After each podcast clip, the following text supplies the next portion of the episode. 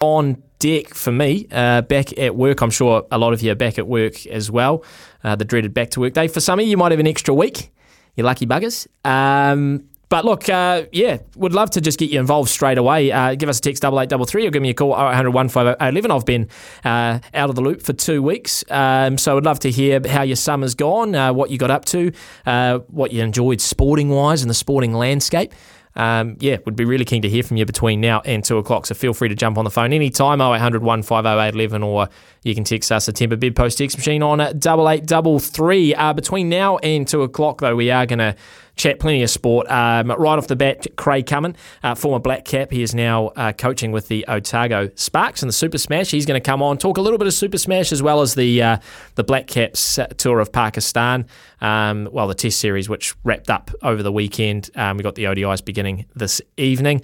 Um, between 11 and 12, we have the Serve, which is our dedicated tennis show. We're going to chat with Ricky Swannell uh, who, of course, is commentating the ASB Classic for Sky Sport, doing a fantastic job of that, is Ricky. Uh, and we're going to chat to Brendan Bradford out of Australia. He's a uh, sports journalist over there, big tennis nut.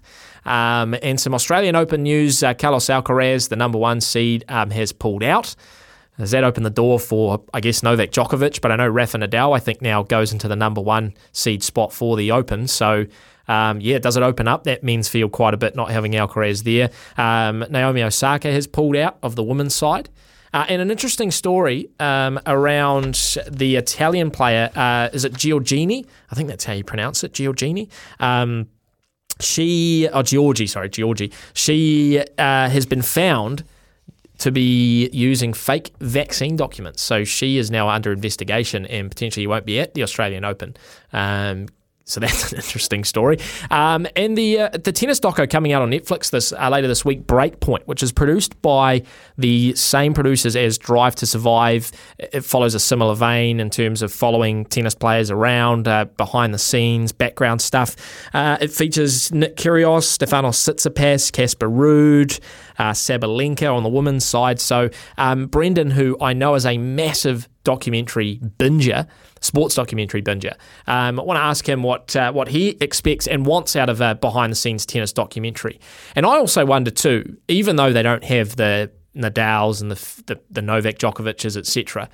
Uh, I wonder if Kyrgios is sort of going to be playing that Daniel Ricciardo role that he played in Drive to Survive. You remember season one, Drive, Drive to Survive didn't have any of the big names. It didn't have Verstappen. It didn't have Lewis Hamilton. It didn't have uh, Perez or uh, Bottas um, Daniel Ricciardo was the was sort of the main attraction of that first season. So I wonder if Nick Kyrgios is going to play a similar role with his tennis documentary, in that um, next year and the, the following seasons you will start getting the big names jumping on board if it's a hit. So um, we're going to chat with Brendan a, a, little bit about that. We're actually trying to get the um, documentary producer, maker, director uh, on the show maybe later in the week. Uh, we've sort of got a, a, bit in to try and get them on. So uh, that would be very interesting before it drops. I think it drops on Friday, Friday or Saturday, New Zealand time. I, I, think it's Friday UK time, so maybe it's Saturday New Zealand time. Um, we're going to chat with Geoff Lawson as well, who was uh, a former Australian bowler, uh, former coach uh, uh, for Australia, a fast bowling coach, and of course coached Pakistan back in 2008. Uh, he now writes for the Sydney Morning Herald. Has written some great pieces. I do recommend you go and have a look uh, at his writing on the Sydney Morning Herald, um, where he talks about, uh, I guess, the demise of the competitiveness of Test cricket, given the T20 leagues that have popped up around the world. So we're going to chat to him about um, Australia's series against South Africa, but also uh, that article that he wrote on the Sydney Morning Herald. And we're going to chat some Phoenix as well, um, hopefully with uh, with David Choate, who of course uh, calls the games for us on SENZ. Um, what a wild, what a wild finish uh, to that game against Sydney on the weekend. Uh, bizarre scenes, but ironically, probably the best football um, the Phoenix have played this season. They win the game 1 0, and you wonder if that is going to be the spark uh, to, you know, really get their season underway. They, they're going through that classic Phoenix um, phase where they draw a whole bunch of games. Uh, they haven't lost a whole bunch of games, but they have drawn a bunch of games, the games that you'd think they might have been able to win. Um, so they sit in seventh place on the table, three wins, five draws, and only three losses. Um, scoring sort of always been the problem, hasn't it, for the Phoenix the last few years? I, am going to ask David Choate if he thinks we we've got got it sorted at the moment. Uh, do we have enough scoring firepower to, uh, to to press on. So that's what's coming up between uh, 10 and 2 today. Like I said, we'd love your input though on 0800 150 811 or 8833 if you want to get on the Temper Bedpost text machine. Plenty of times uh, or plenty of opportunities to engage. And uh, we're also going to do our normal segments, our Stump by Smithy or Stump by Sammy. We're going to do that, I think, around about 12.40. I know it's usually done 11.30, but we've got our tennis show between 11 and 12 today. So Stump's going to be around about 12.40. Um, and we're also going to have a hopefully a TAB update. We'll uh, find out what's making news. Um, we do have our tennis quiz during the 11 to 12 hour if you fancy yourself as a tennis buff and uh, your chance to win tickets to the ASB Classic, the men's side, which is sort of uh, you know underway at the moment in terms of the qualifiers, but uh, the the proper I think the round of 32 uh, gets underway. Or was it tomorrow? I'm just doing a quick uh, I'm just doing a quick Google sh- uh, search. Um, yes, gets underway. Oh, today actually gets underway today.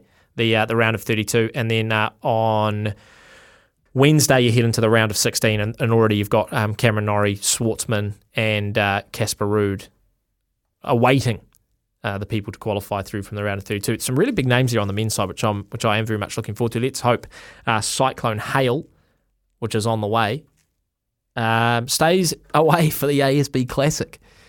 It's sort of funny. There's been a lot of chat around um, them needing to put a roof on the tennis centre at the ASB Classic. I mean Weather is uncontrollable. We all know that. You can obviously control a roof, but isn't it funny if, if it was sunshine over the last two weeks, you'd probably say that this classic was going to be the event of the summer for New Zealand. You know, not a lot of Test cricket or home cricket back here, um, or not for a, not for another month or so anyway.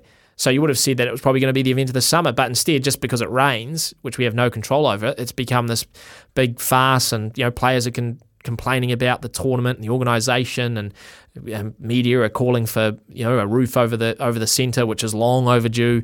It's um yeah, it's an interesting discussion. So uh, I might have a chat with Ricky Swannell about that too. Um, just to update you quickly while we wait for uh, Craig Cumming to come on board. Uh, the NFL at the moment, we are into the final week of games before the playoffs begin next weekend. Uh, well, the wildcard um, playoffs at the moment I'm just making sure um, these ones that I'm looking at are finished. They have. So, uh, look, if you are wanting to watch these games delayed, I know, Phil, uh, you might want to block your ears if you are listening. Um, Pittsburgh beats the Browns 28 14. These might have been. Uh, earlier over the weekend as well, but I'll read them all out. Uh, Pittsburgh beating Cleveland 28 14. Uh, Carolina getting up over New Orleans 10 7. Minnesota uh, beating Chicago 29 13. Atlanta beating Tampa 30 points to 17. Jacksonville beating Tennessee 2016. Kansas City getting up over the Raiders big time 31 13. And uh, just watching the Patriots game now, which is just about to wrap up. It looks like Buffalo's going to take the win there 35 points to 23. Um, I, I would put my money on Buffalo to go all the way this year. I think the uh, the injury to Brandon Hamlin, of course, which was all over the news last week, um, who is supposedly well onto the uh, way to recovering now. He's breathing on his own and uh, he's going to be out of hospital. So um, I, I, put my money on Buffalo. I think a team rallies around that sort of thing.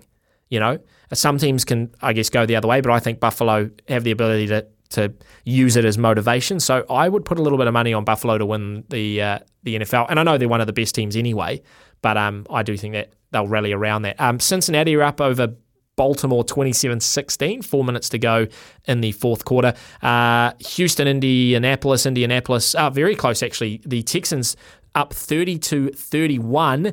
Indianapolis have the ball. I don't have it up on my screen here, but there's only seconds left on the clock. So um, we'll see if they're in field goal range. They might be able to nab a win here. And I think Brian was telling me Houston have to win this to avoid being the worst team in the league.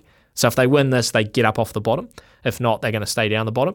Um, it looks like Miami's gotten up over the Jets 11 6. That does not sound like an exciting game whatsoever. Um, and then coming up very shortly, in about 10 minutes' time, we've got uh, a whole bunch of games. Philly plays the Giants, Washington against Dallas, Denver against the Chargers, uh, Seattle versus the Rams, San Francisco against the Cardinals, 49ers Cardinals, and then the Packers Lions is later on at 2:20. So uh, once they're sort of starting to become obvious, the results, I will try and work out the playoff picture for you. I know uh, producer Logan Swinkles tried doing that uh, earlier this morning, and it sounded like a minefield. So I'm going to wait until a few results come in, and then I'll have a much clearer picture. Um, just struggling to get to Craig Cumming at the moment. So what we'll do is we'll take a short break. Um, we'll keep giving him a go. Hopefully, we'll be chatting some cricket to Craig Cumming after the break. So we'll do that shortly. Bring your equipment, parts, and service needs to help you succeed in your field. You're listening to Summer Days with Ricardo Ball on SENZ. Yeah, coming up 10.20 here on uh, Summer Days, SENZ, Sam Hewitt sitting in for Ricardo this week. That NFL picture that I was talking about just before is actually very, very clear. I thought there was still uh, some doubt around it, but pretty much everything's locked in. So I'll give you that after the 10.30 news. But joining us now uh, on the line, former Black Cap himself and now coach of the Otago Sparks to talk a little bit of Super Smash and the Black Caps in Pakistan. It is Craig. He joins us now. G'day, Craig. G'day, mate. I would like to apologise if I, I left my phone at home. I, I become the person I hate when I do radio and not answer the call. sorry, mate. But you, it's summer at the moment, so you know we're uh, it's very laid back and relaxed, and you know you don't have to worry too much about it, mate. Um, Super Smash uh, very much underway, and I'm, I'm loving it. Um, as always, uh, it's great having the uh, the men's and women's side by side. But uh, I'm not look I'm not liking the look of uh, Cyclone Hale, which is moving in, and as as if rain hasn't really affected cricket enough in New Zealand over the past few months. Do we? Uh, when do we make the decision to just start playing indoors? Well, I'll just make the decision to go to Central Otago. Um, we played between Christmas and New Year and New Year's there, and had I think 30 degree days. And yeah, it's been it's been disruptive to say the least. I mean, we had not a bad you know Christmas New Year period, but now and, and it makes it really tough for you know spectators when it comes to following the competition. It makes it tough for you know the players because they get no continuity. So yeah, it's um, but that happens. It's at the Beckham. I can tell it's a beautiful day in Dunedin today, so we could be playing today. Yep. But um, yeah, fingers crossed. We we get through the next um, you know sort of you know week, and then um, the games are a little bit more spread out when it comes to weekends now. So hopefully mm. um, you know the weather gods can play nicely on us, and we can get some continuity and, and everyone can do it because the competition, both men's and the women's, is very close. It's hard to work out you know, um, where it's going to end up with those top three. So we need to be playing, but we also need our fans to enjoy coming along and watching and not getting wet on the sidelines. Absolutely. And if we if we do just look at the table on the uh, women's side, the Blaze are well and truly out in front, five wins from five. You uh, and the Otago Sparks sit in third, two wins, two losses. How have you sort of assessed, I guess, the opening four or five games just as the competition as a whole? Uh, very even. Yeah, the Blaze, um, probably no surprise uh, at the top, but um, the rest of us are sort of, you know, I think we're all sort of stuck at about third or fourth gear. Um, we've we've been going okay. Um, we're trying to change the way we play the game. We're trying to evolve and, and try and turn the fast score from being 130, 140 into 160.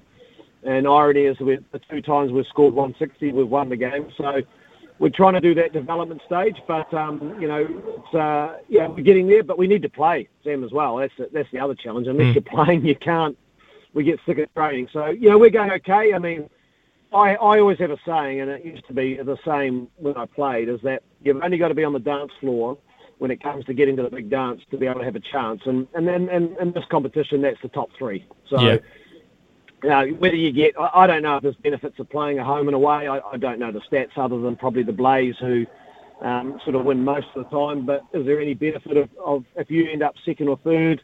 Do you benefit from playing at home? I don't know if you do. I, I think um, everyone's pretty used to playing around the country. So if you can make the top three, you give yourself a chance to getting into the top two, and, and then you give yourself a chance. So, you know, that's the way I always look at it. I don't also, it's really important. We're trying to develop the game. So winning is important, but also developing um, our style, as I mentioned, is just as important because we want to help our white ferns become the best in the world, and to do that, we've got to develop the domestic game and, and give them the best preparation to become white ferns and allow the White Ferns to play the style that'll be competitive at the top level as well. Yeah, absolutely. You've you've been coaching uh, the team for a few years now, and I'm sure you you say you're learning stuff every season, new challenges, new obstacles. What's been the I guess the, the big challenge for you this year? Has there been something different that you've sort of had to had to face in 2023? Yeah, I mean, this is the first time I've been full time now. Like the last two years, I've I've had a full time job and coach, so I don't know if that's a good thing, Sam. I've got more time to harass the players. Um, I'm sitting there Um, I, I, just think we've got we, what's really good now is I think we've got far more resourcing in the women's game. I mean, I think all of the, the head coaches are nearly full time now.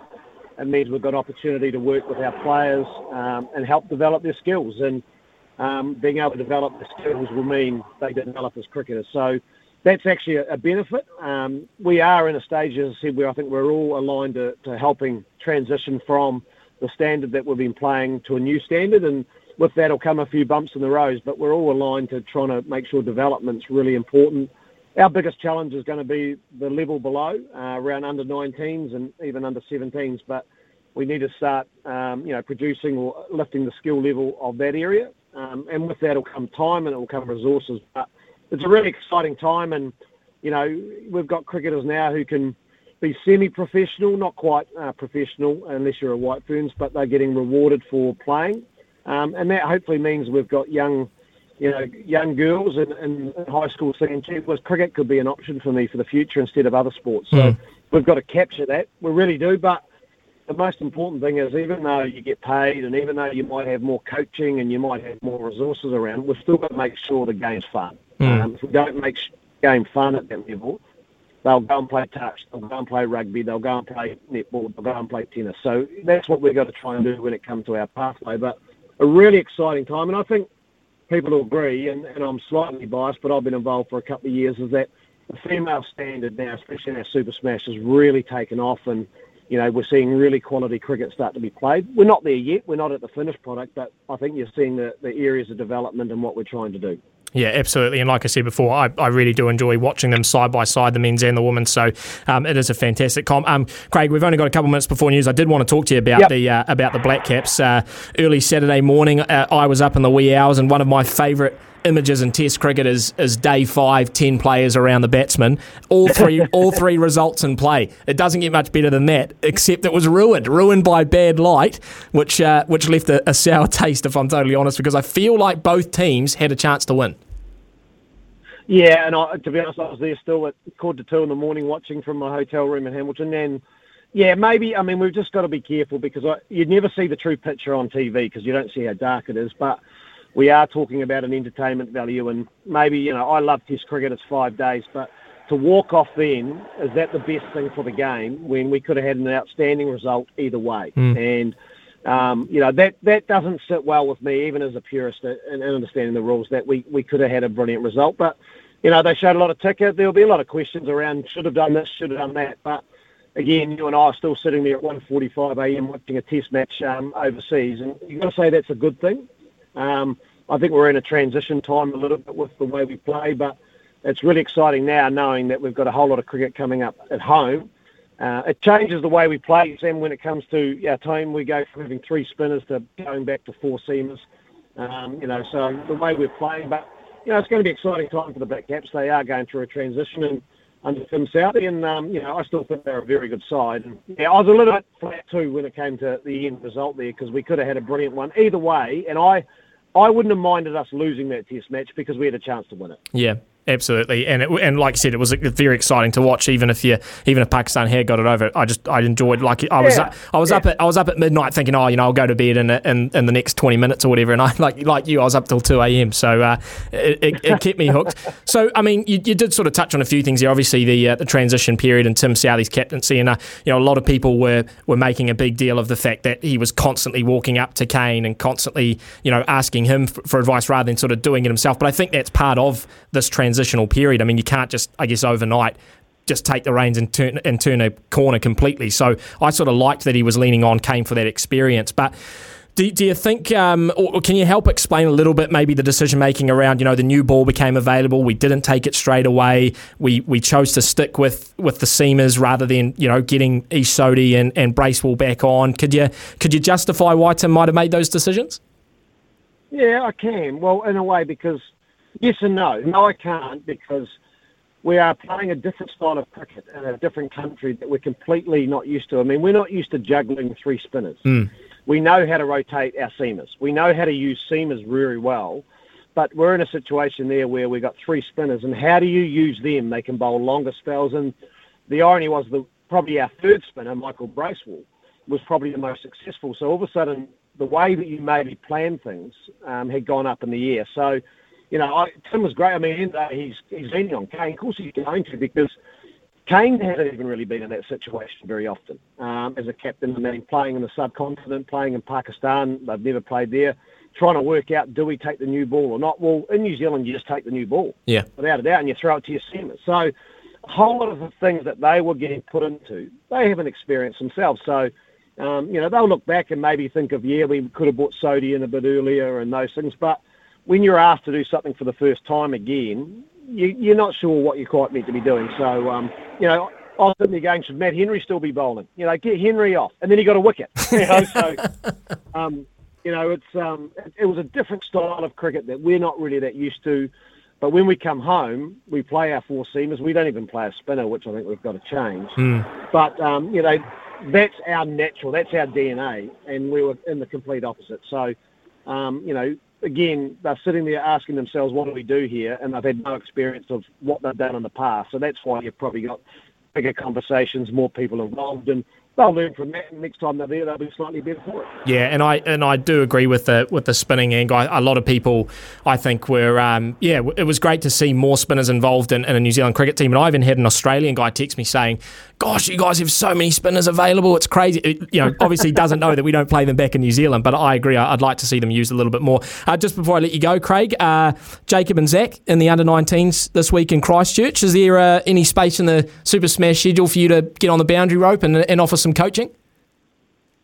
I won't be offering coaching. Uh, I'm hoping maybe to get up in the next couple of days just to go and sit on the bank and hide under a tree if I can get a chance and just watch. Um, you know, they're, they're their own identities, they're their own boys, and um, you know, it's, it's I'm just a dad. They reach out every now and then. Jacob's obviously been playing for the Volts, and um, a chance for him to actually really nice to go back and just play with his mates. Mm. Um, and, and Zach's a couple of years, he's still got another couple of years in under 19s, and he's a different, he's a leg spinner batter. So the leg spin. Don't come and ask Dad about that. um, yeah, but hopefully, hopefully, just um, I don't say much about them. I just yeah go and hide and try and stay out of it and let them be themselves and enjoy themselves. And um, you know, it's always nice when you see your two sons playing together in the same team, and you know, you just hope they have fun and enjoy themselves because it's a tough game, but um, you know, they, they handle things pretty well. So, um, you know, I enjoy watching them and they enjoy playing. Yeah, awesome stuff, mate. Uh, yeah, looking forward to see how they go this week in Christchurch as well. Uh, thanks for coming on, mate. Good luck this weekend. I know a tough game against the Blaze. That's going to be a good sort of yardstick yeah. for your team. So, uh,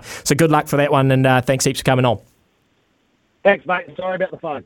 yeah, right, mate. No worries at all. As I mentioned, it's summer here, so you know we've all got the barbecues on and the and the beers rolling, which is fantastic. Uh, Craig Cumming there. If you want to react to that, give us a text double eight double three, uh, or you can jump on the phone 0800 150 811. Um, yeah, I thought it was interesting. The um, Tim Southee obviously constantly leaning on Kane. I'm in Craig's camp. I did see some people critical of that, saying that, oh, you know, he, Tim Southee needs to take control himself and, and, you know, captain the team with a bit of bravado. But, you know, you can't not talk to a guy who's captained the team for basically the last 10 years and, you know, well, the last six or seven years. And yeah, as Craig said, if you're in a new environment with a new situation, you do sort of want to work out from different people what, what the potential options are. I mean, in hindsight, it's a great thing. When I was watching it on TV, I wanted them to, to bring Ishant a lot earlier. I, I didn't think, you know, um, continuing with the seamers with an old ball was really getting us anywhere. And I know Matt Henry got that wicket, but yeah, I just wanted uh, those uh, spinners to come back on earlier. Maybe we could have wrapped the game up earlier. But um, you know, hindsight is, is a wonderful thing. But if you want to react to that, uh, 0800 150 11 or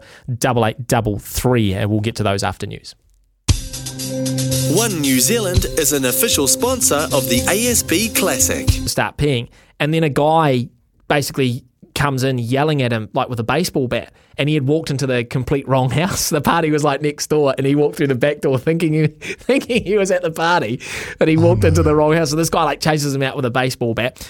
And then when he goes back into the party, he can't find the mate that he had come there with anywhere at all. And he was walking around, he was searching and asking. So he didn't know anyone there and didn't have his mate there. And he needed to get back to where we were, which wasn't close to, he thought it was close to where he was. It was like 50 minutes away type thing.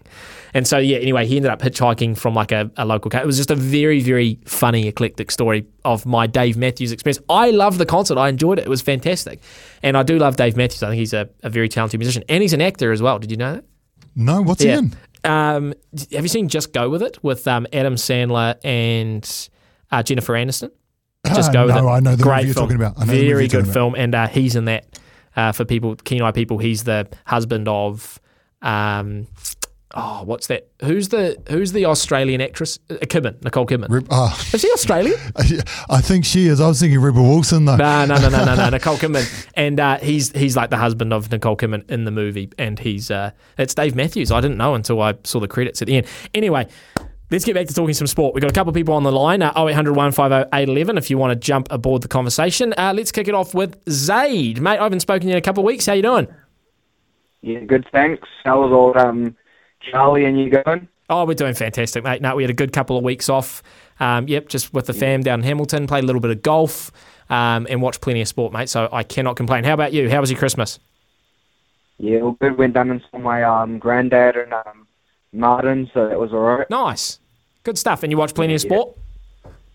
Yeah, I've been loving the Big Bash lately. Um, it's uh, Chris Flynn. He's uh, finished now, but he, he went off the other night. Um, probably the best game of the tournament. They chased down 230 off 20 overs. That was a pretty good game. Um, it was good to see Colin Munro hit a few sixes um, as well. He's been playing, so yeah, it's been quite good. Yeah. Um, so quite a few black caps, um, black caps in the Big Bash this year, which has been quite good. But it's always on such a good time, like quarter past nine. Sometimes it's like a double header, so you just watch the next game, and it's like usually quarter past eleven, so it's always like pretty good times. Mm. Um, yeah. When's um Staffy on? Is he next week? He's coming back on the 23rd, I think. So not next week, but the week after. Yeah. So if you can, uh, if you can bear with me for, for that long, Zaid, uh, and Staffy will be back on the 23rd. Just, just wondering. Yeah, no, good stuff, mate. Oh, Um, yep. And the black quickly on the, on the black caps, um, yeah, it's a bit, bit frustrating eh, how um, they fought off with three overs to go, and like we had our spin balls on, so there's nothing even that like uh, there's n- there's nothing really wrong with the safety. It's not like they told us that we had to have spin bowlers on, so we applied the rules. So why can't they just play those last overs out? Because either team could still win. They needed 15. We needed one wicket. Yeah. Why did they have to just? Why couldn't they not just play three overs out? Yeah, I, I, um, I liked um, Craig Cummings' point in, in that I think you need, even if there is some sort of rule in place around how many overs are supposed to be bowled and, and you know the certain elements of light, you know, for the sake of the game, a bit of common sense from the umpires that hey, look, this game's on a knife edge. Three overs is probably going to decide it. We can squeeze three overs in. Um, they had the lights on as well, and and I, you know, Craig was. We don't know what the light was really like on the ground, but it seemed. I mean, I think it was Smithy who mentioned, you know, the guy had hit a six about three balls earlier. So you can't tell me that the light's so bad. This guy's hitting a six over, you know, um, over cover. You can't tell me that the light's so terrible. You know, the, the guy's hitting around the park. But you know, I, I don't know what the solution is. Maybe you know, if they if they look at a day five and think that the results in play, do they start half an hour earlier? You know, I know they took an extra lunch. I think that's part of the religious culture over there that um, Yeah. you know, to do with prayer or something. So they so they had an extra half hour at lunch. But I mean, surely there's ways, there's solutions here to avoid this happening. It does happen, not all the time in Test cricket, but it does happen quite often that you know they get called off on day five because of poor light. I feel like that happened in India when we played there last year as well. So I'm sure there's some solution out there, Zaid.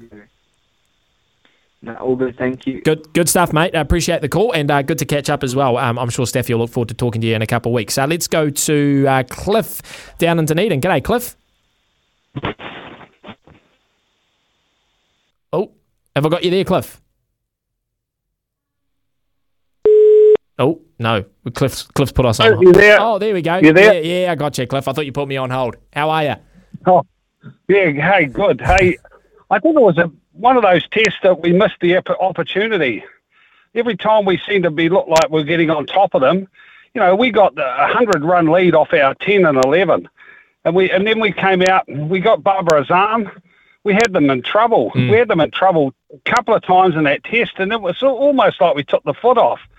We just let them back into the game and then let it meander. It just meandered along, and then suddenly we would get some wickets, or they would do the same, and then, but no one had that killer blow. Yeah. No one. It was like it was like every both sides were saying, "Well, I'm waiting for you to give me a punch, but but I've got my guard up in case." But it just wasn't happening, and and that was really a bit of a shame. You know, I thought I thought at times that we looked like we could have put them away, but I don't know whether we just needed another bowler who had a wee bit more pace, or I, I mean, I, I just felt we bowled Bracewell a lot, and he just kept bowling length balls. He just was bowling a, a good line and was tired. He got four wickets in the end in the last on the last day when they they just about threw it away um, by losing those wickets so cheaply. I don't know what decided they would do. They just threw it away in the end, but and then they end up holding on. But uh, yeah, it was a funny, funny test. It was a bit like the Australian test, you know, that they went off with bad light, and then they then that sort of sets the scene because mm. it's very difficult to get back on, even if you got the lights on. Yeah, you know, playing playing these things. But um, so you you played a bit of guy. I had my best round ever on Saturday night hey, club day. Atta boy, Cliff. Where, whereabouts? Uh, down at Ardley at Palmerston, oh. shot 75 off the stick. Oh, mate, it's fantastic. I was about to tell you that I shot my best as well, but it's nothing near 75, so now I'm embarrassed to say. But I uh, I went under 100, we'll say that much, which I was uh, which I was yeah. stoked about. It seems to be, maybe it's all the uh, the Christmas turkey and, uh, and the booze that makes us better golf players over the Christmas period, Cliff. Well, I think everybody played reasonably well at our course on. You know, like it was a nice day. It wasn't too windy. But yeah, something clicked. I just was hitting the ball sweet and yep. made some nice couple of birdies and that, and it just made it so much easier. Oh, I don't know what. It's it's a great game. It's a great game when you play it well, isn't it, Cliff? Oh, it's I, I love watching it. I love watching Rory. He's my man. Good um, stuff. Hope he gets a Masters green jacket this year for Rory. That would be that would cap my year off. Yeah, uh, awesome, Cliff. Love it, my friend, and, and and love your thoughts on the cricket as well, mate. Go well. Appreciate it. Cheers. There you go, uh, Cliff. There with some thoughts on the cricket. I um one thing I was a little bit critical of. I mean, yeah, I, I, think we might have missed Trent Boult there, didn't we, in Pakistan? I think that's probably an obvious one. The Black Caps will 100% be kicking themselves that they weren't able to get a result there. But one thing I, I will be critical about, um, I thought you know the fielding placement from Tim Southee was very very conservative when we were bowling, uh, particularly to um. We you know, the, the, obviously had stacked the boundaries, thinking that you know these guys, if we if we bring everyone close and you know to try and get the nicks and the edges, and everything, they'll just start pummeling us through the boundaries, and we didn't want them to get close to the total. So we set people out on the boundaries, and, and they just kept the score rate ticking over ones and twos, which not only you know keeps the score going, but allows these guys to stay in for longer, get their eyes in, and feel more comfortable at the crease. So I thought we were a little bit too conservative there, and we talk about you know, the Black Caps being too conservative? Could we have been more aggressive with some of the fielding placements and, and you know, how we were bowling to them, etc.? Um, but when you're just bowling, as Cliff there said, you know, line length deli- or just length deliveries and letting them tick over the, the run rate, well, the test match isn't going anywhere from our perspective. So I think it was a chance missed. It definitely was a chance missed, and, and a win there would have won the series in Pakistan, which would have been a, a fantastic result for us given that we're on a little bit of a not a downtrend, but a, but a transition. We've only won two tests in our last ten. You know, after winning the world championship, uh, the Test championship, we're we're two wins from ten. So you know, our Test team really is in a bit of a hole. It would have been great to get a get a Test victory, series victory over there in Pakistan. We've got Bears in England up next, which is going to be very, very tough. Um, we'll take a short break. When we come back, I've got these NFL um, results in the playoff picture here that I'm going to run you through. So we'll do that after the break. Comes the here comes the. Y'all don't really want it like. Yeah. Here comes the. Here comes the. Oh. Here comes the. Y'all don't really yeah. That's an NFL song right there.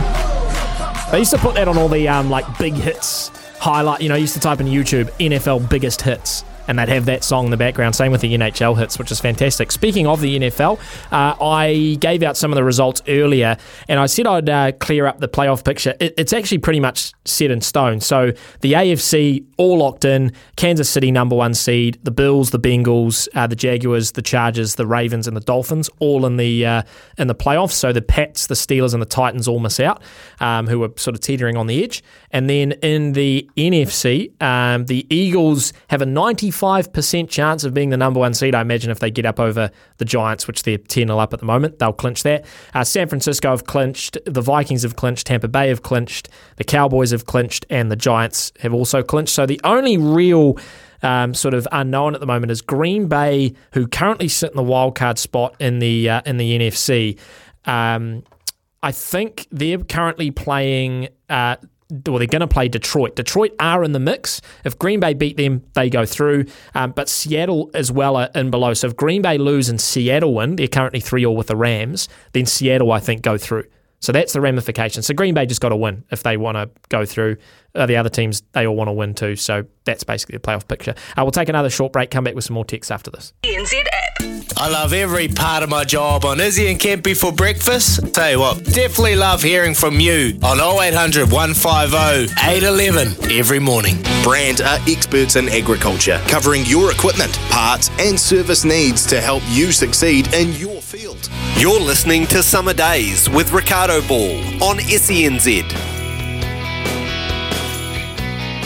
Coming up at 11 o'clock here on SENZ, you're going to chat tennis between 11 and 12. Going to talk with Rikki Swannell, hopefully Brendan Bradford out of Australia as well. This new uh, Netflix tennis doco dropping later this week. Breakpoint, which uh, is made by the same people as Drive to Survive. So if it's anything like that, it's going to be fantastic. Just keep an eye on the uh, Sentry Tournament of Champions, the PGA, uh, playing over in Hawaii.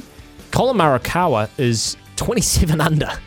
He's uh, this is round four. He's uh, through six holes, but he's 27 under. Then uh, Jon Rahm, Fitzpatrick list all on 20 under, and then uh, Scheffler on 19 under. So, uh, gee whiz, a very low scoring tournament. Certainly nothing like my golf over the last couple of weeks. Um, Keep your texts coming through on double eight double three, the Timber Bed Post text machine.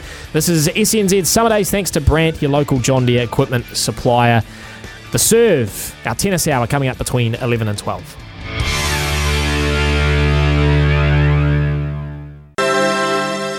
Auckland weather. Partly cloudy today with a few showers, rain developing in the evening. Southeasterlies a high 26, low 18. Join us for live commentary of the Black Caps One Day International against Sri Lanka from 10 tonight on SENZ.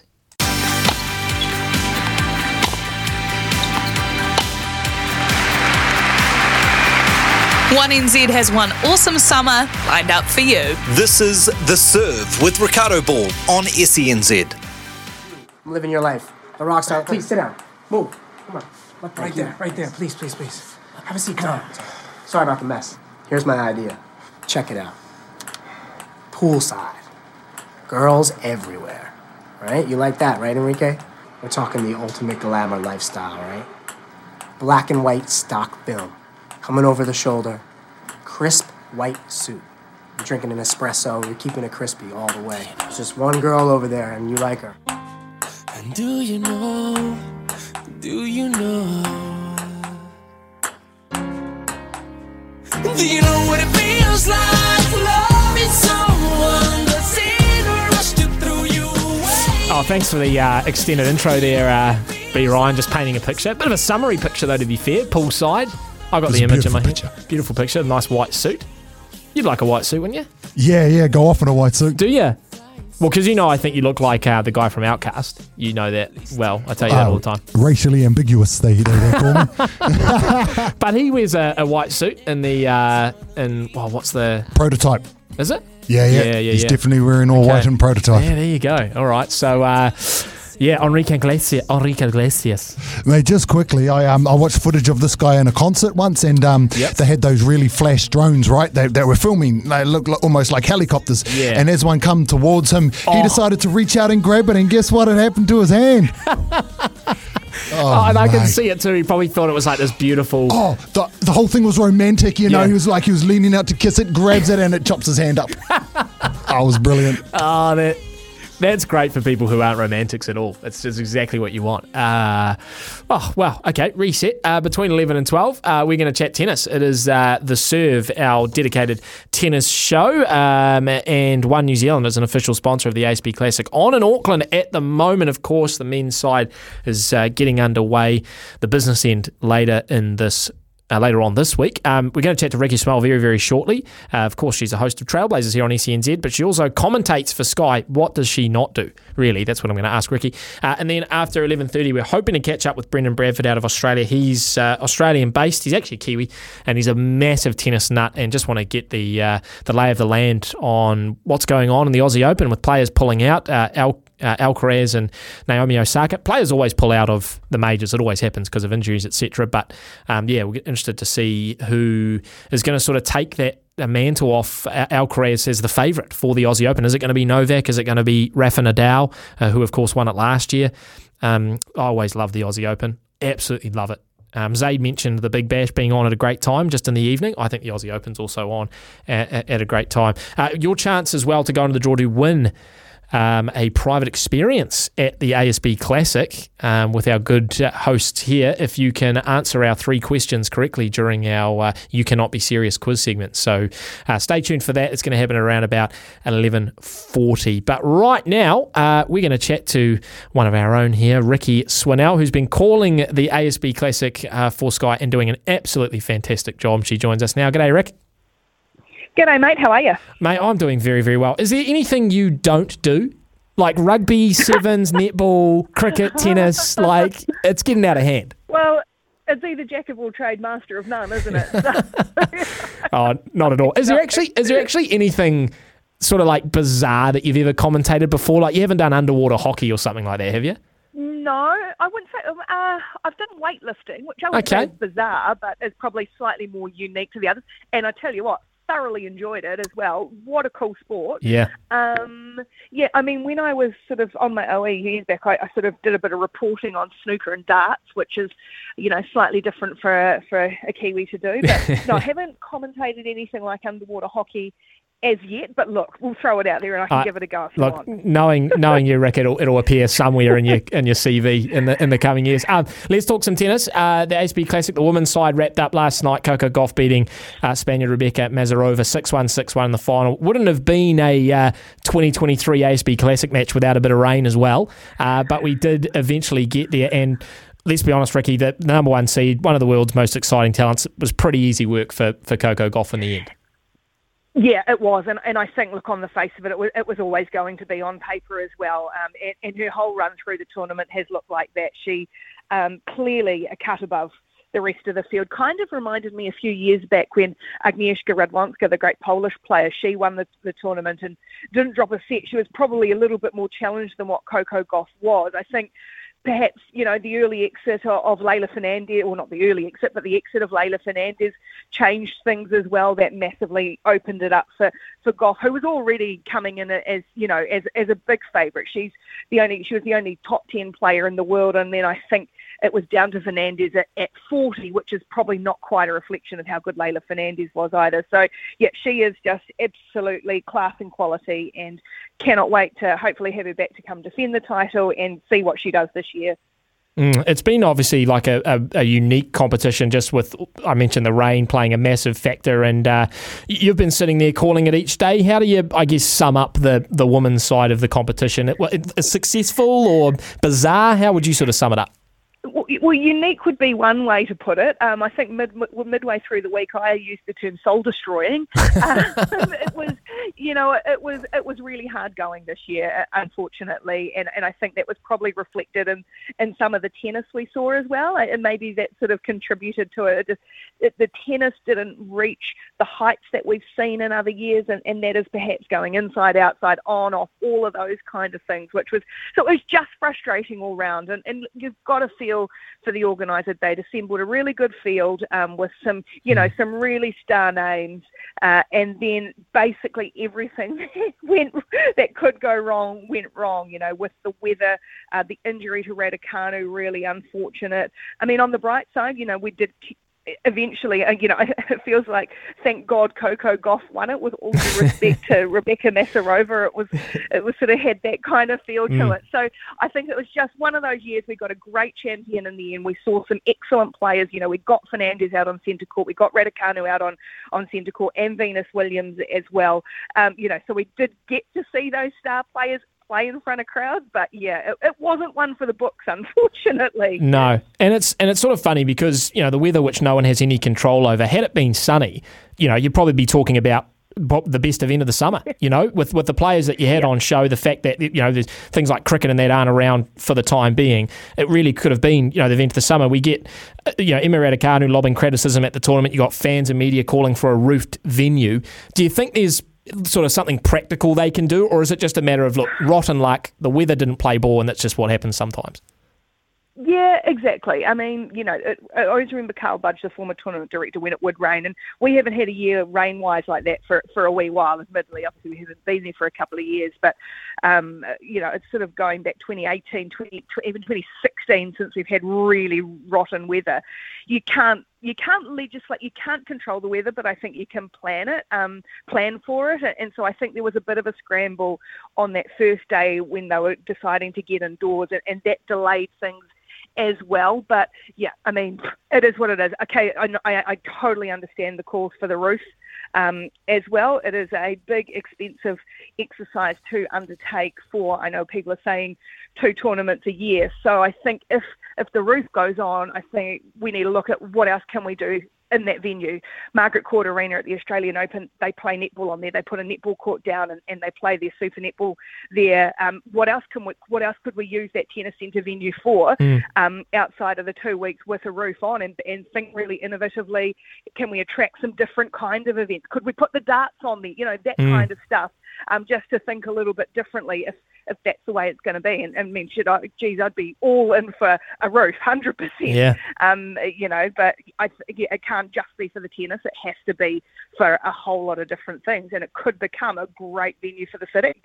Was it was you throwing the darts in there? Just a bit of a uh, you know, Rikki Swannell commentating the darts and you know 2024, 2025 no, as well. no, no, no. I would quite happily sit in the stand, stand with a with a well, I was going to say a pint, but I don't actually drink beer with a glass of wine. It's not necessarily the dark kind of thing, but you know, you know what I mean. Those sound Yeah. Oh no, 100%. deal with our sport and events. We could be really, we could be much more innovative. Yeah. Um, maybe a little less conservative in- in some of our thinking and, and the way we do things. If we want to attract world class sporting events and, and world class athletes, which we do for the tennis. Um, so how can we keep jumping on that? Yeah, no, I totally agree with you. Do you think, like, I don't, I hate to be negative because I really do love the ASB Classics, one of my favourite events over summer, but does it, does what we sort of see this year, does it hamper it in any way, like from a player's point of view? I mean, Raducanu's criticism doesn't help, but do you think some players looking and go, oh, you know, I'm not really that keen on that. I'll, I'll go to something in Aussie or I'll go somewhere else? No, I don't think so. I think we've had, you know, we've had incident, incidents over the years where we have had the rain or, or things have happened. And, you know, Serena Williams with the wind factor a few Mm. years ago. And he was like, oh, gosh, I think it kind of goes a little bit to that Kiwi thing of we want everyone to really like us. Yeah. Um, and, you know, the, the Raducanu situation is really unfortunate. Would Will she be rushing back to Auckland? I doubt it. Um, to, to play, it sounds like she had a great time um, in the small amount of time she did get to see the city. But then you've got the flip side of Coco Gauff, who came with her here with her whole family. They had Christmas here. They went to Waiheke. They, you know, they did Mm. so much and, and love and enjoy the city. I, I think when you look over the years of the fields that have been able to be assembled and, and all of that, like I mean, it doesn't help. You know, no negative publicity doesn't help, but I think tennis players, by and large, can understand that the weather is a is a big factor in their sport, um, and that it can't be controlled. Mm. Okay, let's talk about the men's side, which uh, is is underway with with qualifiers, etc. Ajeet Rai playing Brazilian Thiago Monteiro after a massive upset against the uh, the 92nd ranked ATP men's player. Uh, Monteiro uh, Monteiro ranked 71 in the world and the number one seed in the qualifier. Ajeet won the first set 7 6, and then uh, Monteiro came back in the second. The score was 5 3 in the third before the game was suspended. Do they do they come back and play today? Is that how it works? Yeah, they should do. Um, yeah, uh, yeah, and well, where I am in Mount Albert, which is about sort of ten minutes or fifteen minutes or so from uh, where the, the tennis centre is, it's a little bit overcast, I would say, but Oh, that's dear. kind of standard this last week. um, but not too bad. Hasn't rained. It's okay. It's dry. So, yep, that will be it. They should get hopefully get back out there.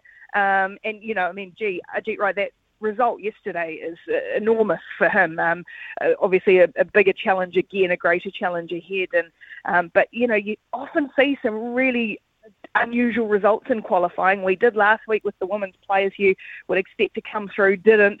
Um, you know, so he's he's given himself a chance, but obviously with a, a, a bit of a fight in that third. What do you reckon? Like, do you think it works for or against him coming back the next day? Because you'd think, you know, if, if he felt a bit of momentum, he would have wanted to, to get it done last night. But do you think it works in his favour, you know, having a bit of an extra day's rest to, to come back and only play, uh. you know, two or three games? I I guess it depends, and I haven't looked. It depends on who's coming out and who's serving and all of that kind of stuff too. We saw a couple of times last week with a, a player who was coming out at break points down and having to, you know, come straight out and, and serve Hmm. after a rain delay. The slight difference being is you come out uh, on a whole other day as opposed to, you know, later in the day, which sometimes is a little bit easier. But yeah, I mean, yeah, sort of how long's a piece of string on that one? You just you you you, you got no time to waste. That's Yeah. for sure. You've got to you, you have to fire straight away. Really good warm up, really good prep, and all of that. Yeah, no, it's going to be exciting nevertheless. Then we move on to the round of 32 and later in the week, the round of 16, where we're going to see the Cameron Norries, Diego Schwartzman, Casper Ruud. It's a really exciting uh, men's side, which uh, is sort of quite open as well. Who do you who do you like? Who do you think's a, the real favourite in that men's side? Well, I should caveat first of all by saying I'm a massive fan of Casper Ruud. So, like I, uh, you know, he you know, uh, seems a great bloke. I see he had a very nice, uh, played one of the very nice golf courses yesterday, um, as, as well. And Yes. he had a, such a good year last year. But you know, first tournament of the season is always tricky. Although, uh, you know, some of these guys, I think Ruud did play the United Cup last week for Norway. So uh, he, uh, as, as the top seed, he will always be the tournament favourite. What is he? World number three, I think. But I mean, Cam Norrie had a couple of absolutely exceptional wins for Great Britain last week. Uh, in the United Cup, and coming here, he is going to be so well supported. Um, you just you hope that you know that sense of occasion because effectively this is a little bit of a home tournament, is it? Yeah. Isn't it for Cam Norrie? Mhm. He's, he's going to be, you know, a lot of focus on him. So I I mean, I'd love to see him him get up and and even though he is feels like a little bit like the one that got away from a New Zealand tennis perspective. Um, it would be an awesome result for, for Cam Norrie, and, and as I say, comes in in great form. He had a couple of absolutely outstanding wins last week. Yeah, no, I'm, I'm looking forward to that. Hey, you um, are you looking forward to this Netflix doco that's coming out? I think later this week, Breakpoint, which is produced by the same people as the Drive to Survive series. Um, sort of a behind the scenes, and your Casper Ruud very much involved. I'm told. Yeah, my Casper Ruud. yeah, uh, yeah, I am. Look, I have not watched Drive to Survive. I'm one of those people that when something's really hyped or it's the thing that everybody's watching, I wait until for some for Yep. whatever reason. It's I feel ya. like a book or whatever. I like la- the Last Dance. I didn't watch until about eight months after everybody else had watched it. Um, but I am, yeah, really am looking forward to that. Like.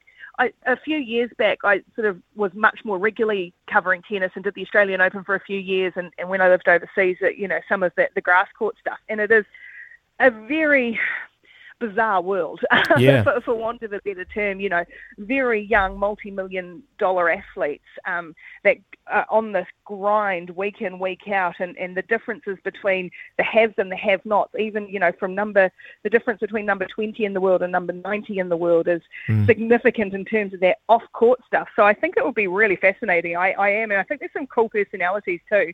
Um, you know, ones that you love to hate, perhaps like a Nick Kyrgios, who you know, not a, he- he's not in- in my Casper Ruud echelon of, of uh, players to love. um, but yeah, no, I no, I am. It's good, and and also I don't know you this this wet weather that we've been having all around the country. I've sort of been burning through a lot of series and a lot of books lately. I'm Yes. looking for something new. Yeah, I agree. I do agree. And I, I actually um, raised it a, an hour or so ago that I wonder if, um, and I know you haven't seen Drive to Survive, but the first season of that didn't really have many of the big names in Formula One, but Daniel Ricciardo was the sort of star of the of the first season and became you know a big star around the world because of it. And then all the rest of the guys saw, hey, this is actually pretty cool. We'll jump on board. So I wonder if sort of Kyrgios plays a similar role. You know, he'll become the sort of star of the first season, and then uh, you know you'll, you'll get the the Djokovic's and the and the Nadal's and the Alcarazes all wanting to jump on board as well.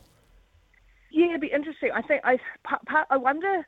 It's going to be really fascinating because Kyrgios is such a polarizing personality, right? And I, I, I think it could probably, in a way, do him some good. Yeah. Like you know, because I think a lot of tennis fans, or and or even sort of people like us who are you know real sport watchers who do watch a fair amount of tennis can can find him um, you know, a, a tough go sometimes. Whereas if you're a, a casual observer who's just going to tuck it, chuck in and watch this and, and just get to little, see a little bit more about what he, why he is like he is, um, you, you're dead right. I mean, I think Daniel Ricciardo is such a great personality, right? So popular and, and comes across comes across exactly how he is. Mm. So. Um, we'll. Yeah, we we will. Oh, oh, I think we're just oh we're just we're just losing you there, Ricky. We'll, I will let you go, but just quickly, we uh, what what's next for you after the uh, after the ASB Classic? I'm sure you're, you're jetting on a plane somewhere to do something. What what's next on your calendar? No, straight down State Highway to Hamilton for me. Uh, Hamilton Oh, Sevens next city of dreams. So you know the big, the big trip, the big trip trip to the Tron. so uh, no, be cool. We uh, obviously last time for New Zealand Sevens, and it'd be nice to have all the teams out here. Hopefully the weather plays ball. I know some of them have actually already arrived, are coming in early to do some training training here in New Zealand. So um, that'll be me down down to the Tron next weekend. Beautiful, mate. I was down there for you know most of the Christmas New Year break. It is one of the greatest cities in the world. Um, I'll sing that One to the, the ca- It is one of the greats, mate. You'll enjoy it. Just head down to the Helm for a pizza, uh, and then straight across to Waikato Stadium. It, it, it doesn't get much better than that, mate.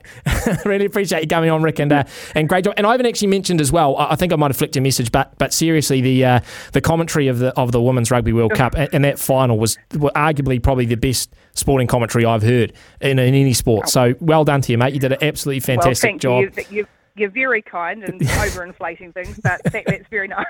This is this is what I have to do to get you on the show, right? yeah, exactly. I've already come on. We finished. You don't Yeah. have to butter me up now. All good. Okay, Rick. Uh, thanks heaps, mate. Enjoy the, the classic. Let's hope the rain stays away, eh?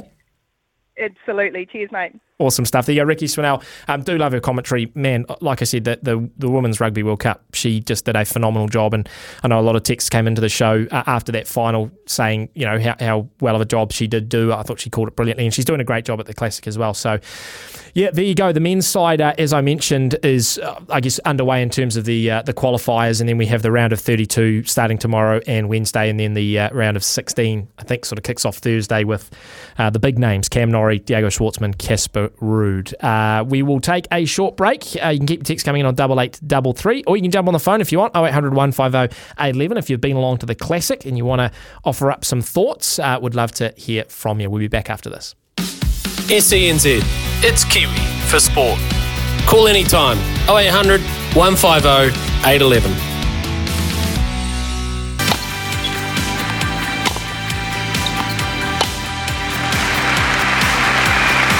One NZ has one awesome summer lined up for you. You're listening to The Serve with Ricardo Ball on SENZ.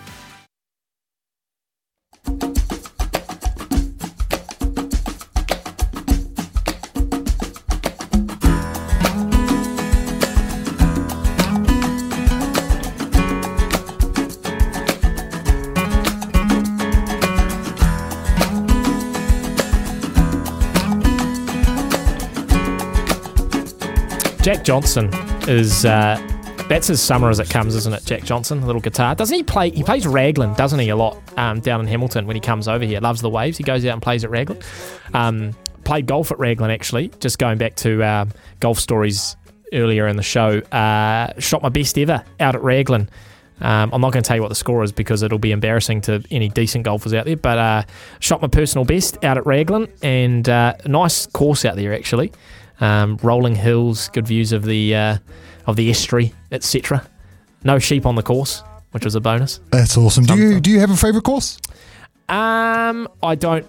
I haven't played nearly enough to give my favourite course, but um, I live right next to Helensville, and I loved playing that um, a couple of weeks ago. So uh, I think that'll be up there for me. Um, did enjoy Raglan, played Horsham Downsy, which is just a little nine-hole course that was uh, reasonably fun. Um, but no, I'd probably say Helensville at this stage. Yeah, but I'm now that I'm getting more into golf, so I'm very new in this journey. I, I used to play a lot um, in high school, and then I basically haven't played in ten years. And uh, I came back in, you know, October, bought some clubs, started getting back into it, and so yeah, I'm heading up to Ruakaka next week, and I'm going to play up at Waipu. Nice. So um, You know, um, it wasn't until Christmas Day I realised that you were quite the golf nut growing up. Um, you did a special. Right with Oh, uh, yeah. afternoons with Steph Yeah. Christmas special, mate. Your brother is Oh. hilarious. Oh, Andrew, yeah, that story he told, and you're whacking them. He's like, "Mum, he's gonna hurt someone." Oh, mate. I tell you what, maybe we should um, replay that out later on in the show. Should try and We'll- find it, eh? Yeah, Yeah, we'll, we'll we'll find it it. and we'll replay that out. My brother is, is very very funny, and he, he told a good story on Christmas Day about um, yeah me practicing with my nine iron at the Hamilton Gardens. And uh, how it all went wrong. So we might pull that out for you. Um, but anyway, Jack Johnson, he's Hawaiian, and the Sentry Tournament of Champions has currently been playing in Hawaii. And uh, Collin Morikawa is 27 under through eight holes, round four, last day. Jon Rahm, second on 21 under. So it's going to take a monumental collapse from Morikawa to lose that one uh, on the PGA Tour. Uh, but I'll keep you updated as that goes along. Uh, updated in the NFL, uh, it is 30 0 to the Philadelphia Eagles over the New York Giants. The Commanders, or the common, I call them the Commanders. Commanders are 13 0 up over Dallas. Uh, that result doesn't really matter. The uh, Chargers are up against the Broncos. They are leading 14 7. The Rams and the Seahawks are tied at sixes. And then the 49ers are currently leading the Cardinals 14 13. None of those results really matter. Um, it's really the Green Bay Detroit result this afternoon. I mean, Seattle wants to win if they want any chance of going in, but Green Bay Detroit is the one that's going to decide basically who gets the last wild card spot in the uh, NFC. Always get them mixed up. AFC, NFC. Um, now the ASB Classic fixtures on today. In about half an hour's time, we have on centre court Constant Lestienne, who's uh, from France against Pedro. Is it Cachin? I'm going to say Cachin, who's uh, Argentinian. Um, this is all qualifying. Uh, at 120 on centre court, we have David Goffin, uh, the Belgian, going against Alexander Bublik, who is, is that Kazakhstan? I think that might be Kazakhstan. And then 240, uh, we have Jenson Brooksby against Fabio Fognini, uh, the Italian. And then at 7 o'clock tonight, we have Richard Gasquet versus Kiranpal Pannu. That, that's the Kiwi um, at 7 o'clock. And then at 8.20, we've got uh, Adrian Mannarino versus JJ Wolf. Mannarino, the Frenchman, and Wolf, the American. Now, I don't know where um, they're going to play the last game of the, or the last few games of the Ajeet Rai uh, third set. I'm not sure where they're going to play that today, but I imagine it's mixed in amongst that somewhere. So those are the fixtures today at the ASB Classic. Uh, we're going to take a break for news. If you want to uh, jump aboard the conversation, 0800 150 811 or 8833. Um, after news, we're going to hear a little bit from Coco Gauff post her win. I also might play out the documentary trailer for you for Breakpoint because it is uh, it does get you in the mood. It does get you a little bit excited for what's coming up later this week. Uh, and don't forget as well, we've got You Can't Be Serious, our quiz segment. And around about uh, 15, 10 and 15 minutes time, your chance to go into the draw to win a private box at the ASB Classic. So we will do all of that, but first, news. One New Zealand is an official sponsor of the ASB Classic. Making SENZ news this hour, one person has died after a crash in Auckland's Orewa at the weekend. The accident happened in the early hours of Saturday morning, and police are keen to hear from anyone who might have seen what happened. Supporters of former Brazilian President Jair Bolsonaro refused to accept his electoral defeat and stormed Congress, the Supreme Court, and the presidential palace in Brasilia. And a New Zealand man's been reported missing while doing voluntary work in Ukraine. Andrew Bagshaw is believed to have been delivering humanitarian aid in the war torn country. E SENZradio.nz Sport next. Download the SENZ app today and listen live or catch up on anything you missed from your favourite show. Catch the best of live racing. Download the TAB app today. A late equaliser rescued a two-all draw against Cardiff City for Leeds United in FA Cup action. Meanwhile, Manchester City cruised to a 4-0 win at home over Chelsea. And two-time champion Naomi Osaka has pulled out of the Australian Open. More inside 30 on SENZ. All the big moments from the world of sport. SENZradio.nz.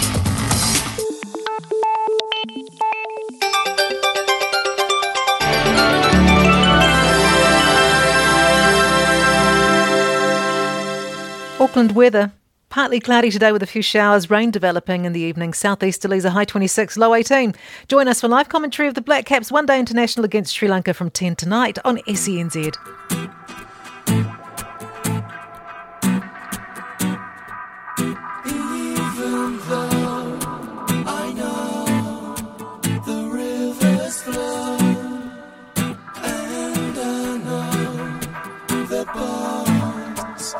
The shadow. Even though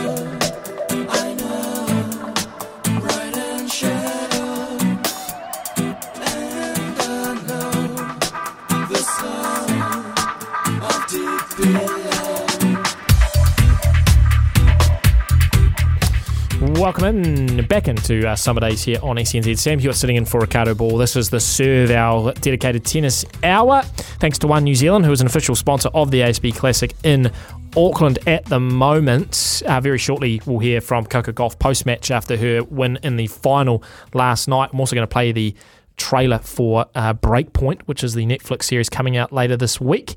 Um, yeah, really looking forward to that. If it's anything like Drive to Survive, given those directors are involved, I will be hooked. From the get go because, as most of you are aware, I was almost anti motorsport before I watched Drive to Survive, and now I'm a massive Formula One fan. So it shows what a what a good doco can uh, can do to you, right?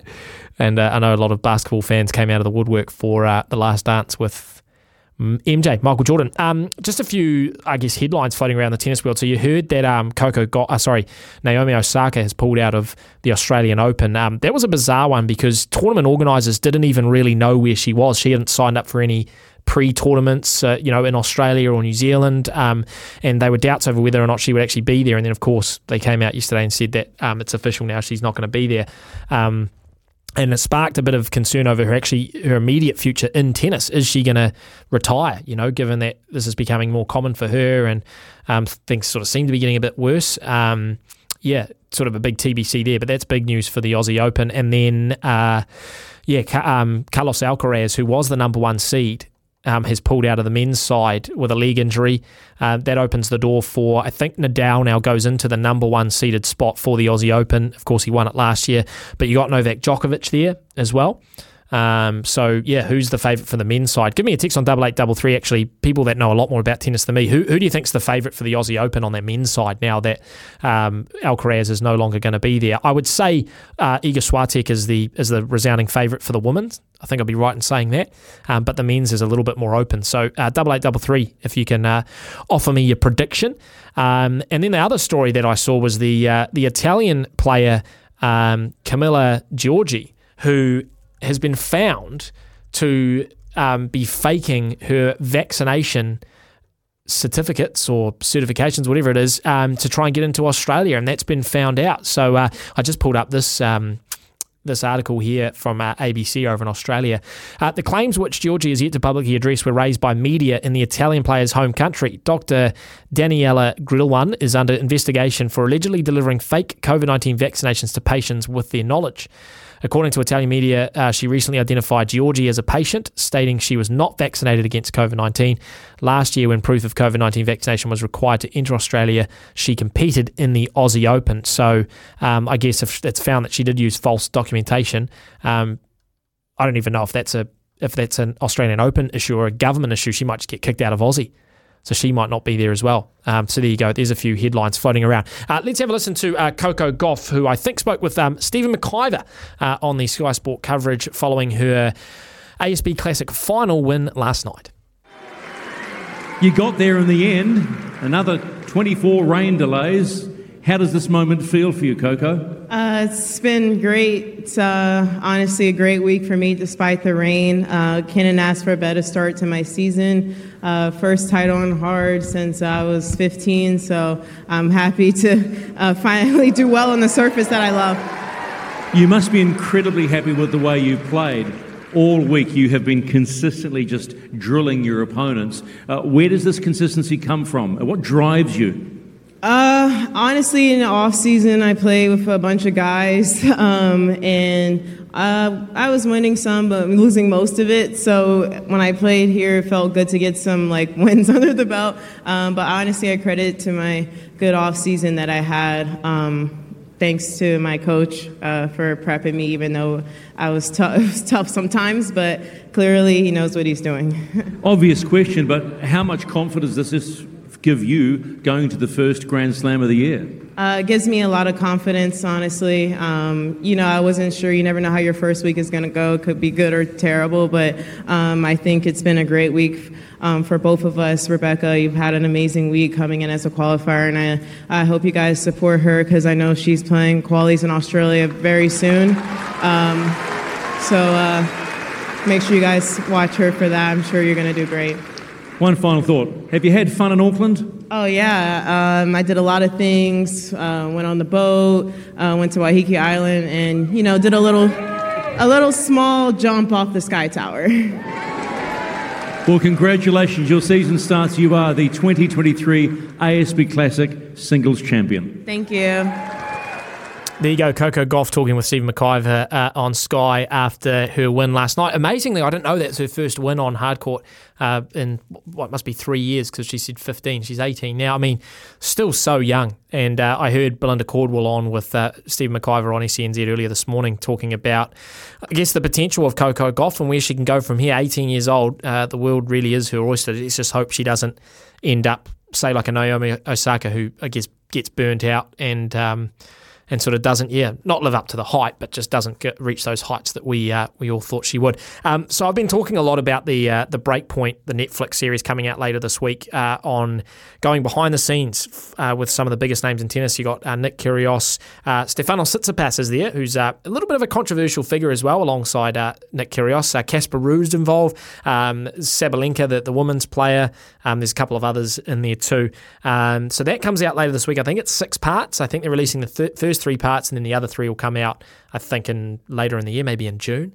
Uh, but anyway, uh, Brian out in the uh, out in the booth has uh, found the trailer online, and uh, have a listen to this. You step on that court, time stops. Your heart starts beating faster.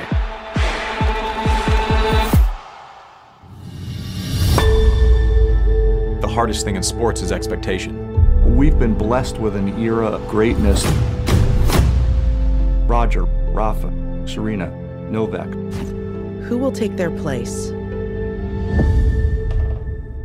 I want to be number one in the world. In tennis, you are out there by yourself. It's not easy to manage all the pressure. The expectation for me to be the next big thing is massive.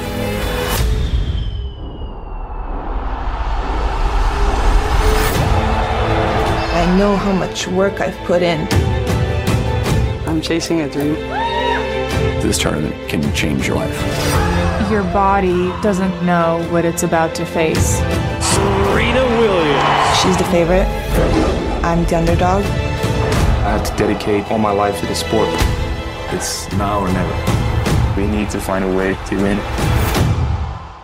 Fasten your seatbelts, ladies and gentlemen.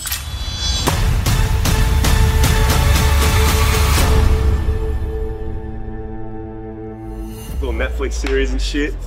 Let's get it, baby. Oh, tell you what, B man, I haven't even seen the images, but that gives me goosebumps. That's, Yeah. That sounds incredible. See, the thing is, you hear about documentaries, you know, the ideas of them, and you never know quite how they're going to be executed. Like when I heard of a Formula One documentary, I thought, oh, not my cup of tea.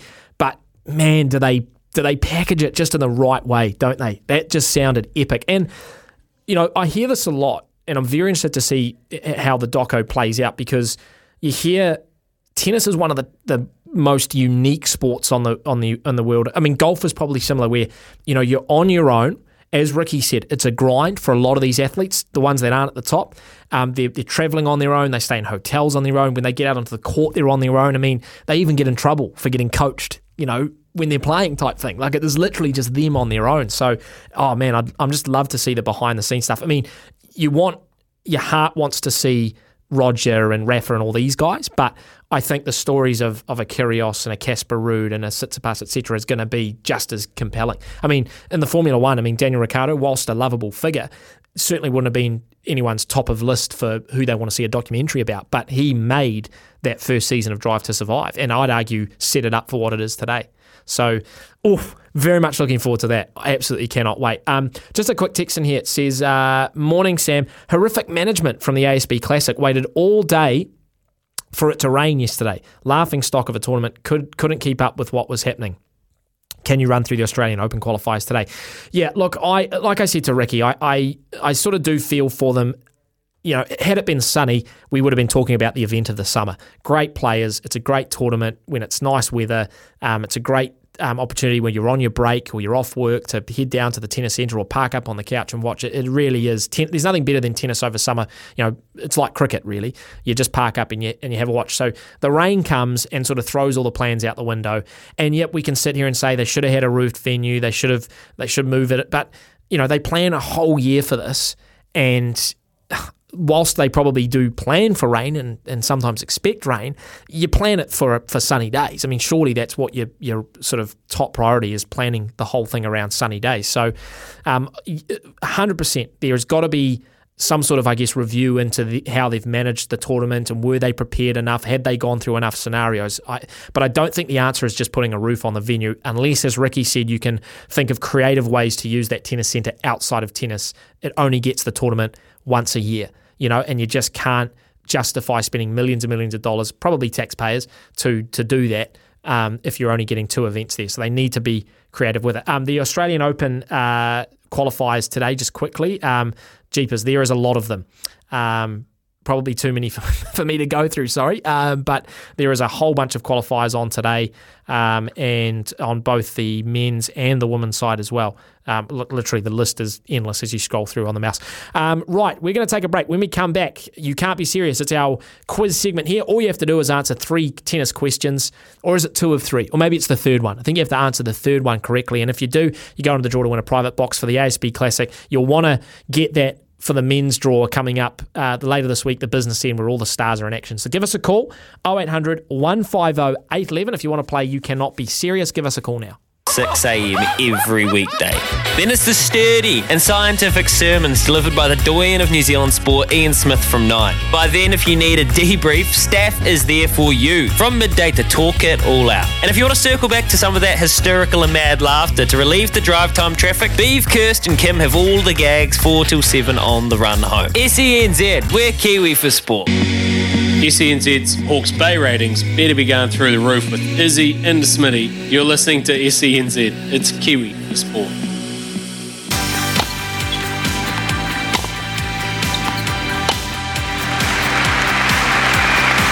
One NZ has one awesome summer lined up for you. You're listening to The Serve with Ricardo Ball on SENZ.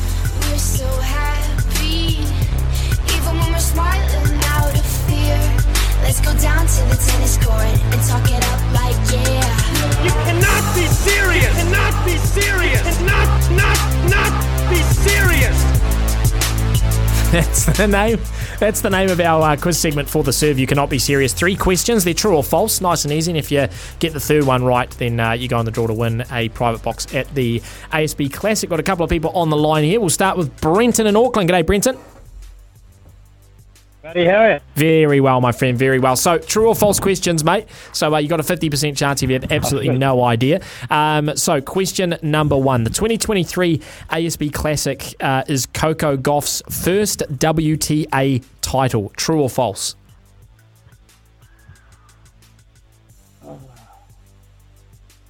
True. So talented. It's beyond a joke. Oh. You cannot be serious. I think it was false. Brian's giving me a look, a, a nod in here, but I think it was false. It's her fourth WTA uh, title, Brendan. Unfortunately, but uh, stay on the line because it might it might cycle back to you. Oh, I think we go to Steve now for question number two. Steve, uh, a New Zealand woman has never won the ASB Classic title. True or false? Ooh, ooh, ooh. Um, I'm gonna go true.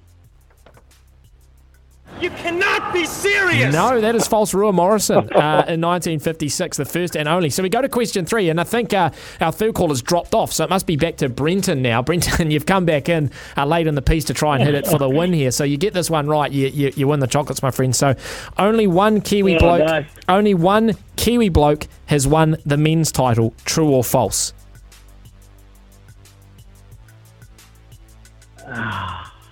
Oh.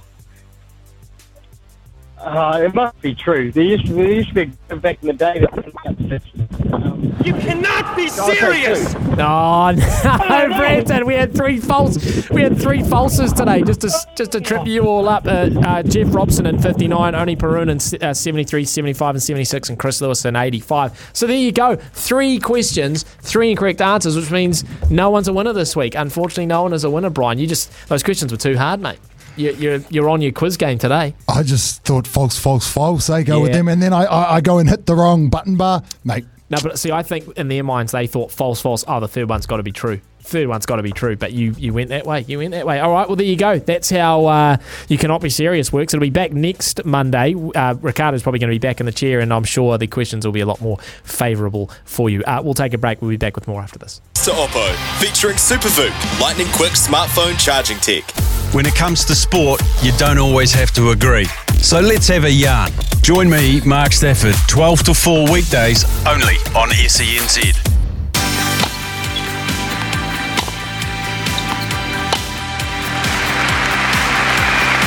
One NZ has one awesome summer lined up for you. You're listening to The Serve with Ricardo Ball on SENZ.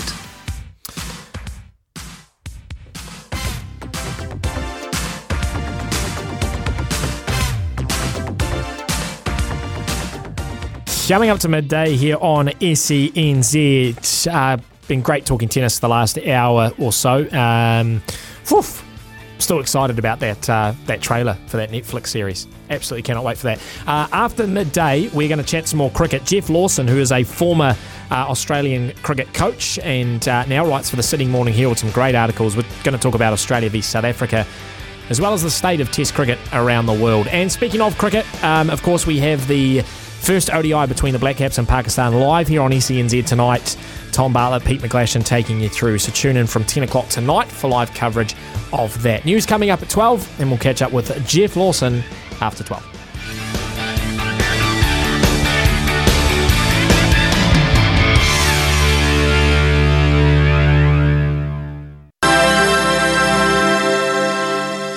Auckland weather.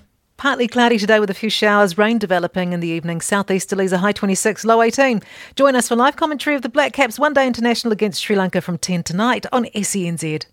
Brand are experts in agriculture, covering your equipment, parts, and service needs to help you succeed in your field.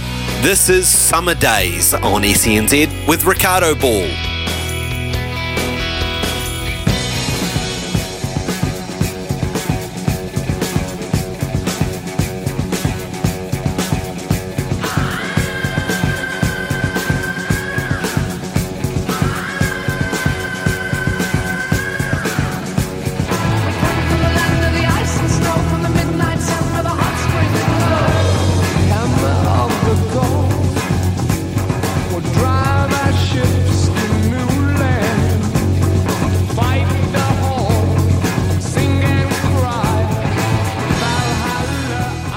Welcome back in just after midday here on SENZ Summer Day. Sam Hewitt taking you through until 2 o'clock. And we've got a lot coming up between now and then. Uh, very, very shortly, we're going to catch up with uh, Geoff Lawson, of course, former Australian bowling coach. Uh, and now I'm going to I'm to call him a renowned writer. I'm going to call him a renowned writer. Sydney Morning Herald. I've been reading his articles and really enjoying them over the last uh, month or so. And uh, I'd recommend you jump on and have a read of those. We're also going to catch up with uh, David Choate after 12.30, talk some Phoenix.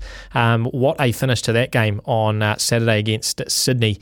Um, Jeepers, two red cards, two penalties. Uh, the Phoenix walk away with a 1 0 win. It doesn't get much uh, more dramatic than that. Uh, I've found, I've dug up and found the uh, story, uh, the golf story of my brother. Um, so we're going to play that out after one o'clock if you're interested in that. And keep your texts coming through on 8833, the Temper Bedpost text machine, or you can give us a call 0800 150 11. But we're going to keep talking cricket now and. The, um, the Australian Test team has wrapped up uh, the series against uh, against uh, South Africa last night. That third Test ending in a draw. Um, Australia end up winning the series two 0 and end their summer on a massive high. Joining us now to talk about it all is uh, former Australian bowler, former Australian coach, and Pakistan coach Geoff Lawson. Welcome in, Geoff. Thanks, thanks, Sam. Oh, I guess it's afternoon over over there, so good afternoon to you and your listeners. Yeah, just ticked over afternoon. Am I right? Am I okay to, to call you a renowned writer now as well?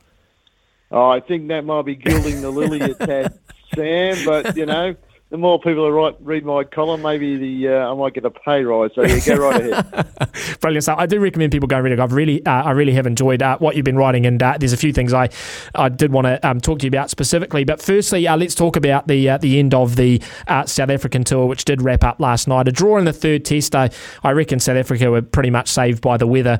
Um, it ended very a very dominant last month for Australia, who I think sort of continue to show us why they're the number one uh, team in the world. Um, but South Africa, I think everyone maybe a little bit surprised at just how disappointing they were. They failed to score more than 255 runs in any of the six in- innings across the three tests, averaging just 167 per innings. So, how do you assess their tour and how they've gone over the past month? Yeah, well, I mean, you- you've just given the, the stats behind the performances, and yeah, they were disappointing. I mean, let's let's go back to Brisbane. I mean, that was over in two days, so nobody got too many runs up there. I mean, it was that was an exciting Test match. I mean, I must must admit, as a former bowler, I don't mind seeing the bowlers get a bit, but, but two two days was uh, that that was South Africa's biggest chance to win. If they had have got an extra, maybe sixty or seventy runs, they may have won that because the bowling was their strength, and that they did have a chance on that that Gabba wicket, which did plenty.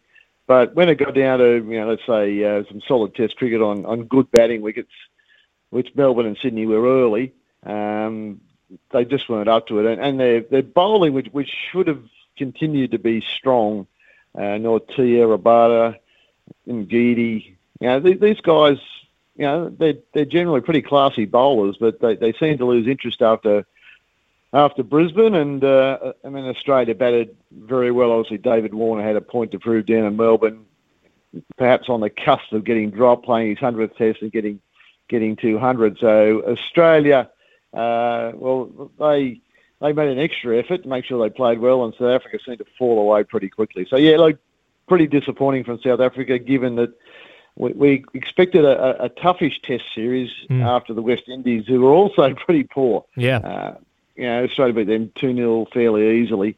Uh, but uh, expecting a bit more resistance from South Africa, which really didn't arrive till uh, till yesterday afternoon when, when Maharaj and, and Harmer, you know, batted out and had a long partnership and, and basically saved the game for them. Yeah, I, I find it really hard in cricket to sometimes work out how good a team really is when you're not sure whether the opposition is, is a sort of a good enough barometer.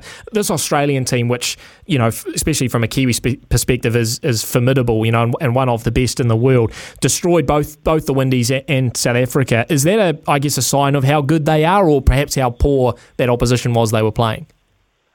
Well, the, the, saying in sport, you only only beat who's put in front of you, so it doesn't really matter. You, you've got to beat them, and they, they did what they had to do. But when you look at the, bowling attacks as strong as possible, they they even left, you know, Scott Boland's the new folk hero of, Australian cricket. He couldn't get a game in, in Sydney, mind you. They only played two seamers, which seemed a little bizarre. Uh, but there's there's good backup strength that you know to Cummins Starc was, was injured for this Test match, and and Hazlewood. Um, so you've got good really good quality strength in your, your fast bowling. Um, you know, Nathan Lyons, what's he got, 450 test wickets uh, as their spinner. There's a there's a fight now to find out who the second spinner is as Australia head off to, to India, and that will be a real test. Sam, we'll find out, I think, just how good the Australian side is. If they they can win away from home in India, and it's pretty tough winning in, in India uh, recently, and so that will be an examination. And the, the batting's you know pretty strong. Just about everyone's in form. You know, Smith's back to some, really good form. Labour Scuckney's you know number one ranked Test bat in the world. Uh, Carey got 100 as the keeper, batting seven in Melbourne. So, yeah, it's got most bases covered. Perhaps apart from that second spinner, and that, that's where they've got a bit of a debate, and they'll, they'll certainly need at least two in uh, in in India. So, yeah, look, they they are a very good side, and you know, it is hard to measure just what you can do. It's a bit like you know, New Zealand doing really well in Pakistan. I mean, I watched a lot of that series, and, and New Zealand played some terrific cricket, and that that, that second test in Karachi was was uh, a fascinating game on a, on a pretty low, not spinning much wicket, and, and New Zealand really got a win there. So that's a great performance by them, you know, in foreign conditions. So, you know, you can rate that performance as, as highly. Um, if Australia played New Zealand in, you know, in Australia somewhere, I reckon we'd have a pretty good test match. Yeah, well, we'd love to see that as well. I was going to ask you if you thought there were any sort of, I guess, cracks in this Australian team. India, very, very tough. And then, of course, the Ashes is probably the next big one in the middle of the year and, and going up against uh, our very own Brendon McCullum and a, and a resurgent England side. Is there anything apart from that second spinner, just any cracks in that Australian game that, that an India or an England might be able to exploit, you think?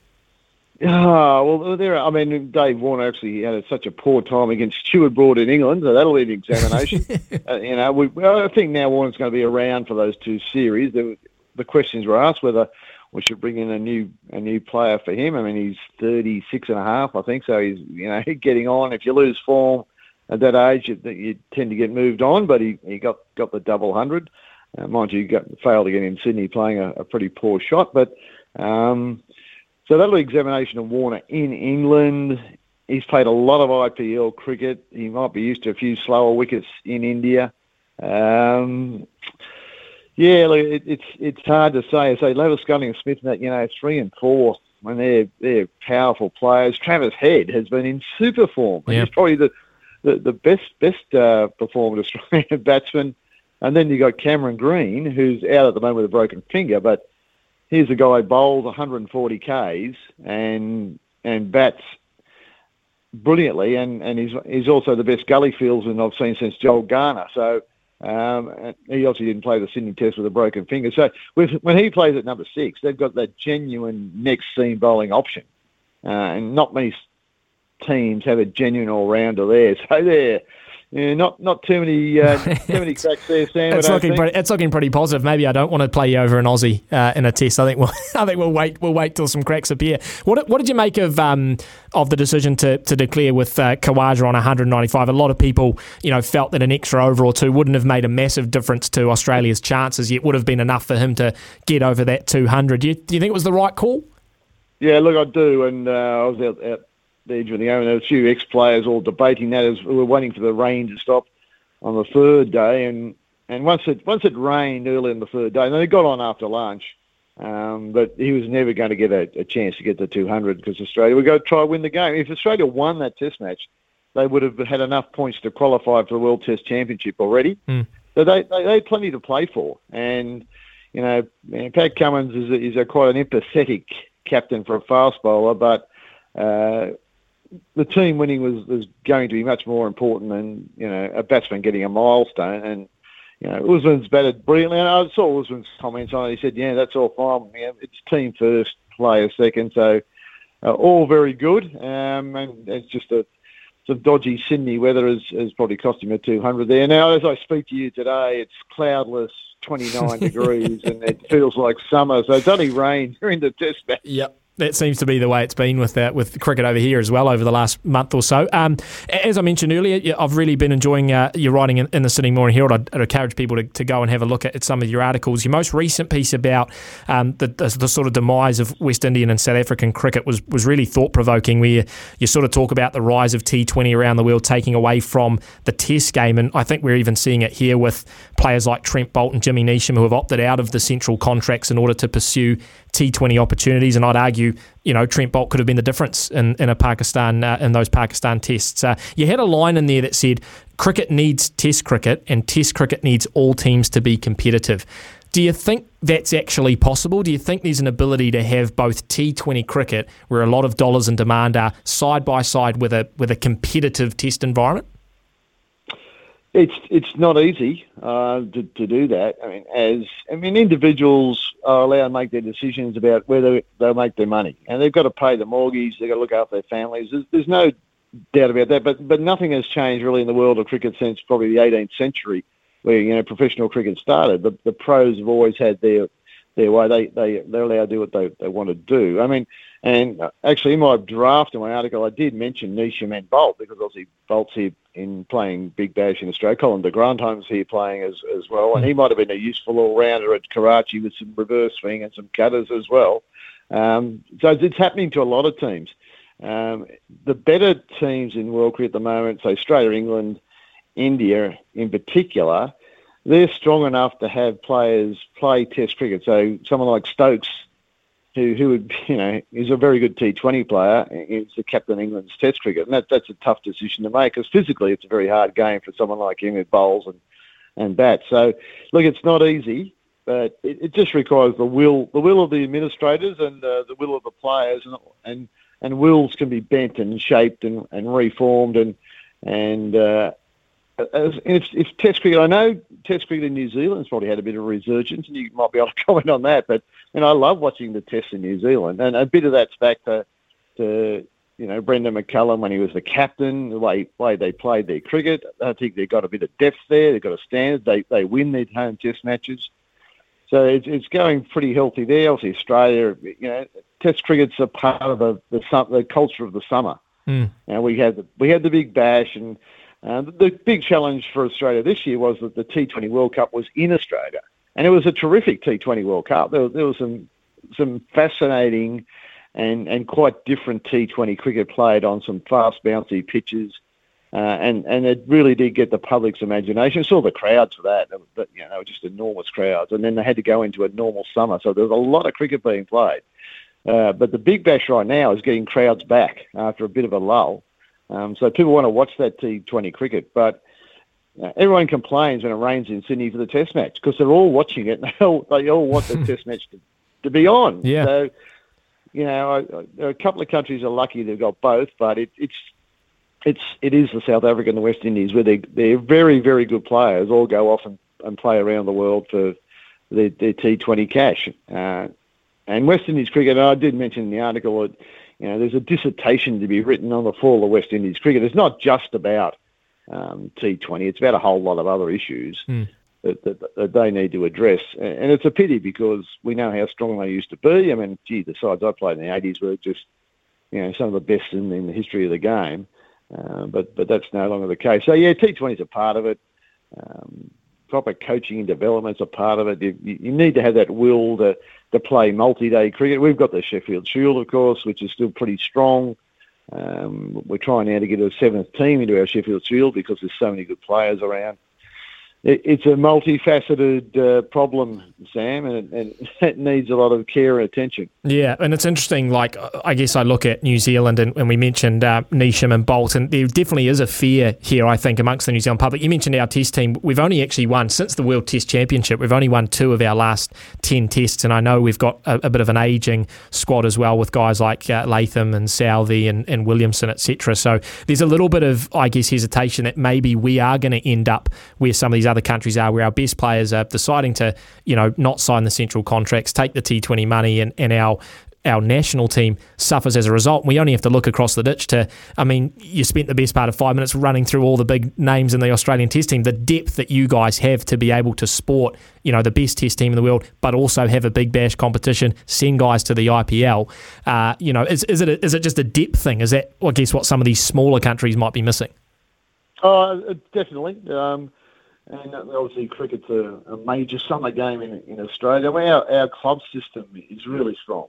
Uh, you know, the grassroots are very important to it. And you know, Sydney club cricket, there's, there's 20, 20 teams in Premier cricket, which is just the highest level, let alone all the other levels. And, and it's a very high standard because they're well supported, uh, well supported with facilities, you know, very good club grounds, resources are put into to coaching. Some of the uh, the Australian Cricketers Association, the, the professional body that looks after players, they fund uh, players and coaches for Premier League cricket to keep ex-players in the game as you know maybe playing a little bit longer at club level or, or coaching at club level, and all those things are really important to your strength and, and your depth. So which is terrific for Australia, but but everybody else has got, got to do it well. I'm not sure how club cricket, you know, feeds into the first class and the and the, the 20 over system in, in New Zealand. But once again, we're really lucky in Australia that lots of people want to play. Mm. It's well supported at club level, and therefore you produce that depth of cricketer that, that tries to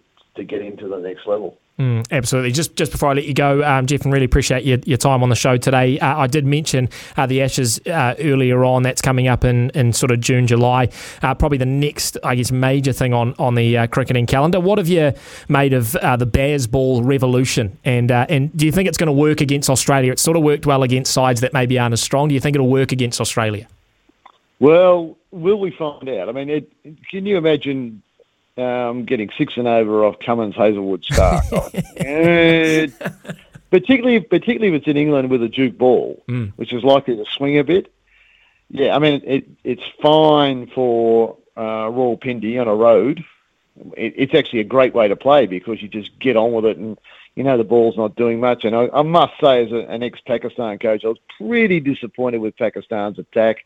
They, they were missing their top top bowls all through injury, and I thought the attack was pretty mediocre. So it was a great recipe for England to to get after them and you know get 500 in a day. Uh, speaking as an ex-bowler, I'm, I'm you know absolutely soulless about someone getting 500 in a day. I mean, that, that's come on, please. Yeah. But yeah, uh, look, and, and that's great. That's that's great to play that way, and you've got players. I mean, you know, Crawley and Brook uh, looking so good at the top of the order. Gee, they look like like super players. Um, uh, whether that works against Australia, I don't think so because the, the bowling is going to be really strong. It- The question for, for Baz is is can his team adapt Yeah. when they play? And, and he's, he's, he said that too. People said, "Oh, will this work everywhere?" He said, "No, it won't work everywhere. It works when you've got the right ingredients and you're playing the right opponent." So the England team will have to adapt. Now Australia have got four tests in India, followed by the Ashes. So we are looking forward to Test cricket so much with that series. Um, you know, nine un- unbelievably good Test matches coming up. Very different styles of cricket, most likely. Um, you know, perhaps spinning in India and then seaming in, in England um, against an England, a, a great Indian side and a great England side. So we're about to find out the, the test of, of Test cricket, but I think you know it'll be be fabulous to watch, uh, and we'll see some very very interesting things and a great examination of all all the cricketers playing there. So uh, I don't know what New Zealand have got coming up. We've got we've got we've got England uh, early Feb, so they're coming uh, here Ah, for okay. yeah. Yeah, brilliant. See, that that'll that should be a terrific series as well. Uh, and can New Zealand adapt to the style of cricket they played in Pakistan? And they Mm. played played it very very well. Let, let's face it, I was you know very impressed with them. You know that that last day in Karachi, nine down and you know a dozen to win. That's that's that's brilliant cricket. So can they adapt back to their home conditions? So let's. Let's look at New Zealand, England first. Uh, but hopefully, all of the New Zealand fans will turn up to the ground and watch that, not just watch it on TV and listen to it on radio, but because that sounds like the next biggest series in world cricket: England, New Zealand, in New Zealand. Yeah, it's going to be fantastic, and having Baz home as well. I think uh, a few fans might be split a little bit on uh, on who they're going to be cheering for, depending on how the uh, how the game pans out. Um, Geoff, really appreciate your time coming on. As I said, uh, loving your work in the Sydney Morning Herald as well. So I'll keep my eyes uh, peeled out for your next piece, mate. Thanks heaps for coming on this afternoon. Pleasure, mate. There you go. Geoff Lawson there, former Australian bowler, former Australian coach, and Pakistan coach as well. Uh, do go and check out his writing on the Sydney Morning Herald. Uh, very learned cricketing brain, and uh, oh, did love his thoughts. If you want to uh, react to it, give us a call 0800 150 or text on 8833. Australia definitely the, the team to beat in Test cricket at the moment, aren't they? They are flying at number one, and, and just the names he was mentioning there, and guys that are still yet to come back into the squad. And I mean, when you have David Warner on the cusp of missing out on selection, you know you've you know you've got good depth in your in your side.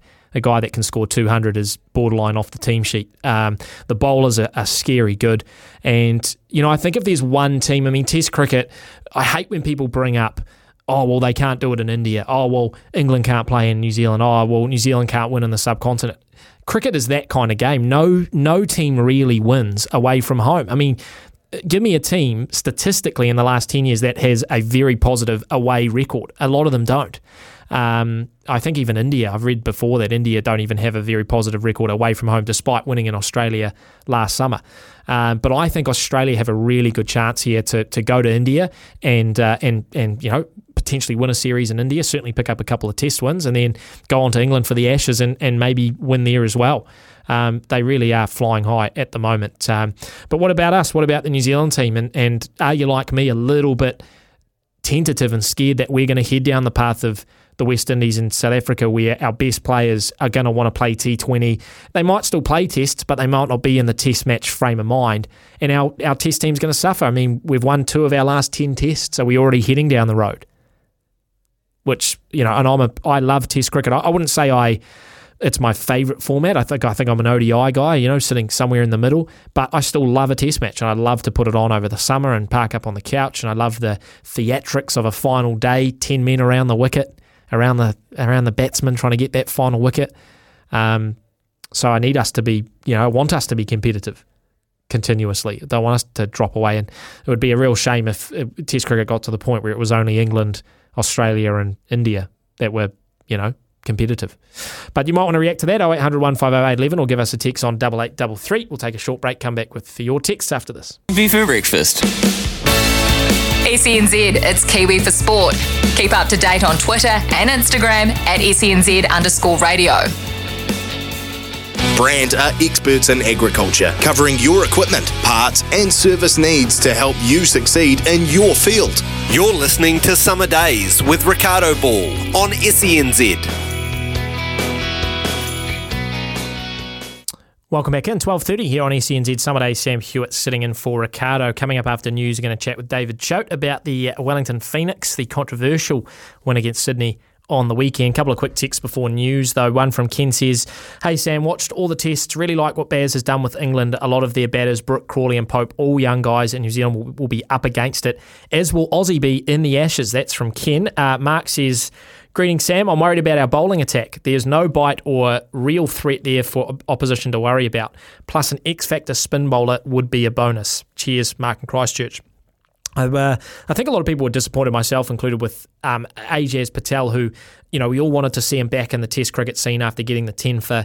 Um, he gets his opportunity in Pakistan, and, and certainly in the second Test, really didn't do much with the ball. And, and Bracewell, who's our third option, ended up being being the one who got the wickets. So, um, in a way, you'd say, hey, we've got all these spinners to pick from. But I agree, Mark, we don't have that, I guess, that Nathan Lyon, you know, someone who can just completely take control of a game and swing it in our favour. Would be great to have one of those. But we need to start bowling spinners at home. We need to develop them here. We're not going to develop them by playing them once every time we go to the subcontinent. We have to do it back here in New Zealand. Uh, and another one, uh, Sammy, the global commentators and opinion writers are going to have their eyes all over the upcoming England tour here and the Aussie trip to India. That's going to be very telling. Public sporting interest in the Windies has shifted to basketball for the youngsters.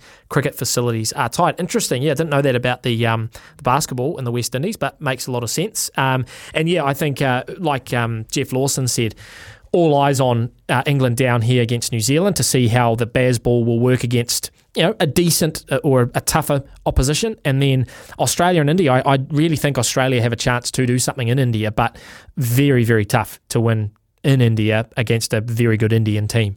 Um, but boy, we're seeing the best teams on show, aren't we, over the next few months? It's going to be a cracker. And then the, the Test Championship is very much alive as well, although Australia have, have pretty much booked their ticket with those wins against the Windies and Pakistan. Uh, we'll take a short break for news. Uh, on the other side of that, uh, we will chat with uh, David Choate about the Wellington Phoenix. Waterforce, your local water management partner. A partly cloudy day for Auckland with a few showers, rain developing this evening and southeasterlies. Catch live commentary, the first Black Caps Pakistan One Day International from 10 tonight on SENZ.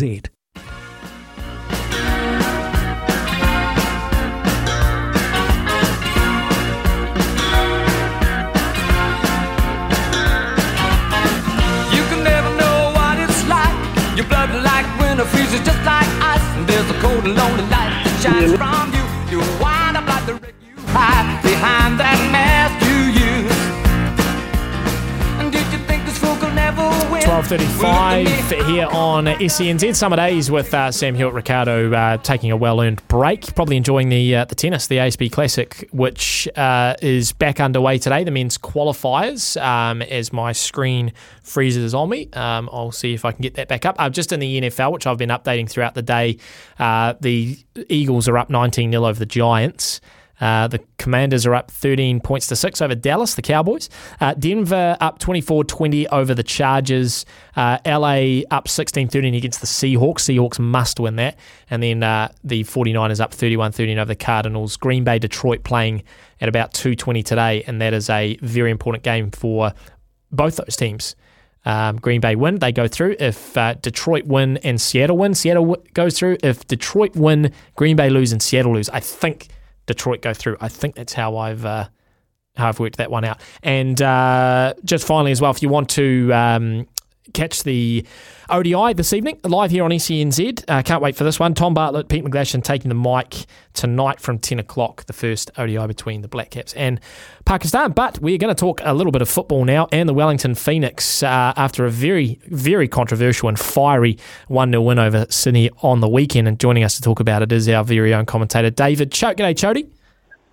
Yeah, good good afternoon, fellas. What a game! Uh, what a finish! Uh, crazy scenes in Sydney, but uh, the Nix got the job done, so they'll take the points and move on. I, I want you to just talk me through your emotions, Chody, over the last sort of 20 minutes there. I'm sure there was maybe some anger, then a bit of relief, then back to anger, then relief again at the end. talk us through the journey you went on over the last 20 minutes.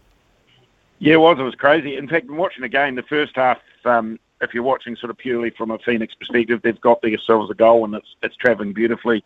They were starting to sort of fall off the pace for mine, I thought, throughout the second half. And with 20 minutes to go, I thought to myself, gee, this isn't going to end well. I didn't see what was coming. Uh, it ended very sort of bizarrely, if you like. The refereeing decisions were, were one aspect of it, but the, the Nix were sort of running out of steam as it was, and then all of a sudden they had a couple of sendings off, uh, a couple of penalties to contend with, and they got away with the points in the end. So really, they dodged a massive bullet. Um, it was compelling viewing. I was sitting there just going, I can't believe what I'm seeing. yeah, I know. And I heard David Domon with um, with Stephen McIver this morning, and uh, he raised an interesting point. I want to ask you about it, Chody. He, he said that um, you know across the board, the officiating in the A League is questionable. They've only got four full time professional referees, and they've basically gone to the A League and said they know they're probably not going to get the red cards overturned. It, you know, it's almost a wasted battle. But he said that they've basically gone to them saying, guys, we need to step up the officiating here because you know fans get frustrated, people get annoyed, they potentially turn off the televisions or stop going to the grounds. Do you do you sort of buy into that? Do you think the officiating in the A League needs to step up a little bit? Yeah, it is average at best. Um, I don't buy into the conspiracy theory that says it's always the Nix that are copying the bad decisions. I know that's sort of the, the, the popular thought.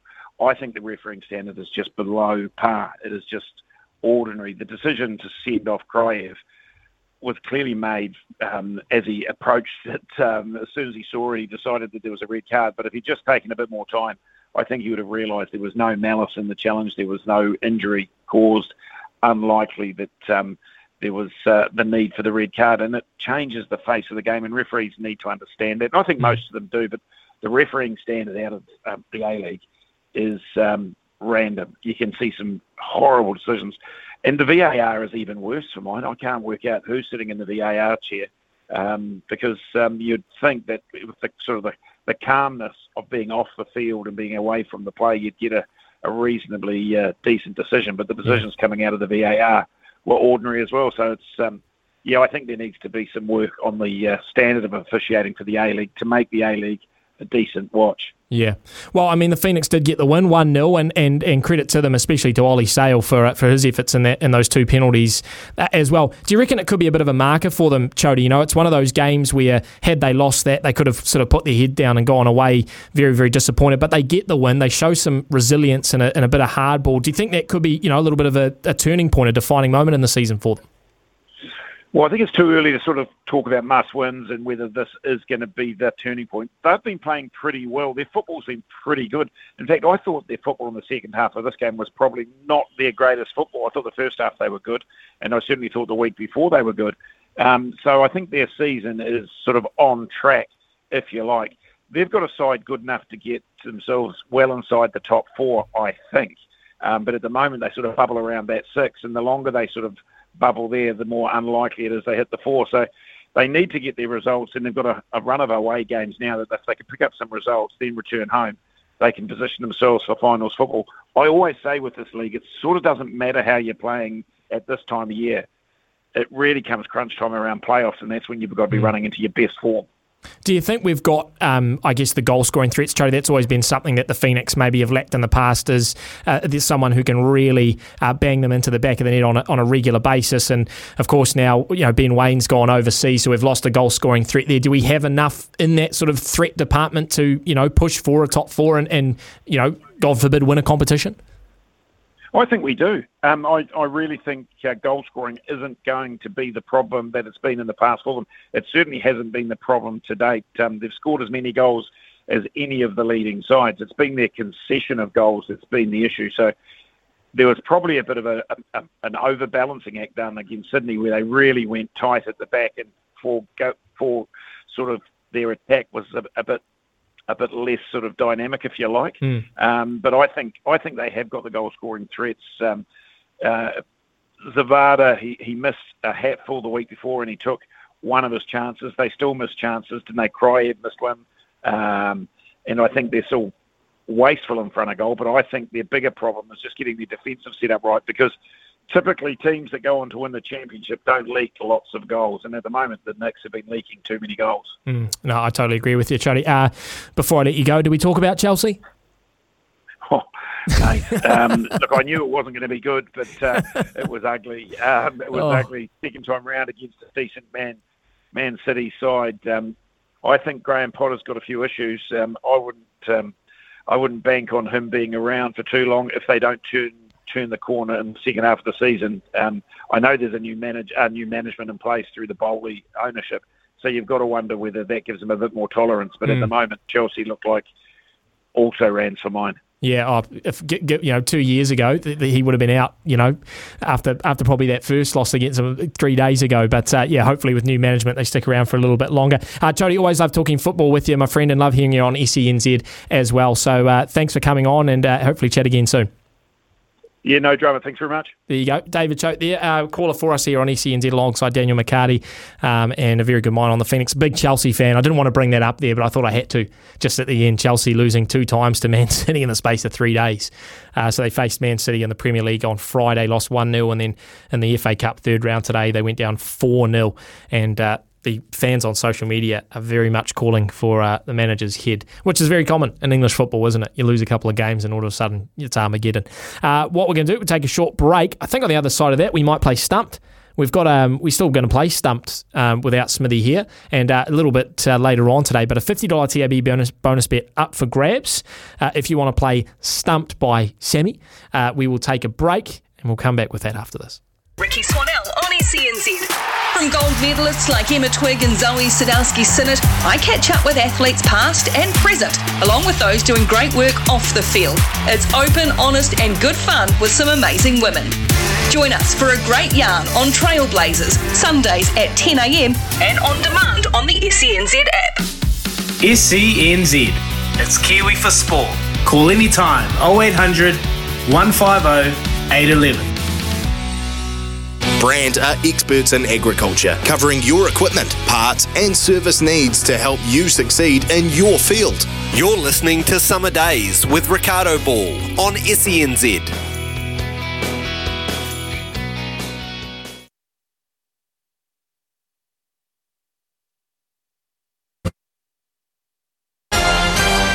Ian Smith's had a good match here. Stumped by Smithy. Ian Smith really is top class at his job. Yes, well, Ian Smith is top class, and uh, I'm a bit short of a run there. That's okay. We're still in summer mode, mate. We're still coming back from the holiday, and uh, No, exactly. you know, yeah. Exactly, Yeah, we're relaxed. We're laid back. Yeah, That's yeah, fine. no, no. Shout out to the um, person listening to us today. Um, and it's my mum.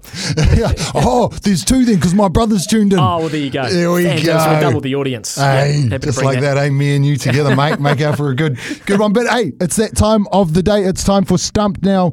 Unfortunately, well, or fortunately, we've um, we've sort of loaded up the phone lines there, as you can see, Stam- Sammy, and um, we have uh, Carrie from the Manawatu up first. Come in, Carrie.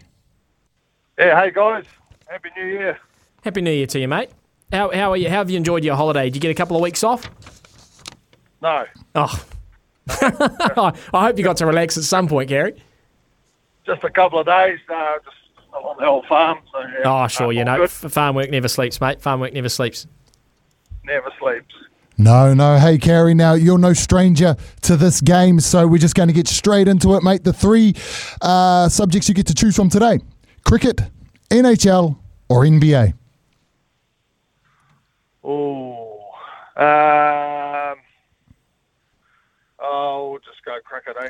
Oh, see, that, that, that tactical because Smithy's not here. Yeah. So you know that's the day to do it, Carrie. You've picked you've picked a good one there. All right, I'm very interested to see how this one goes. All right, let's get into it.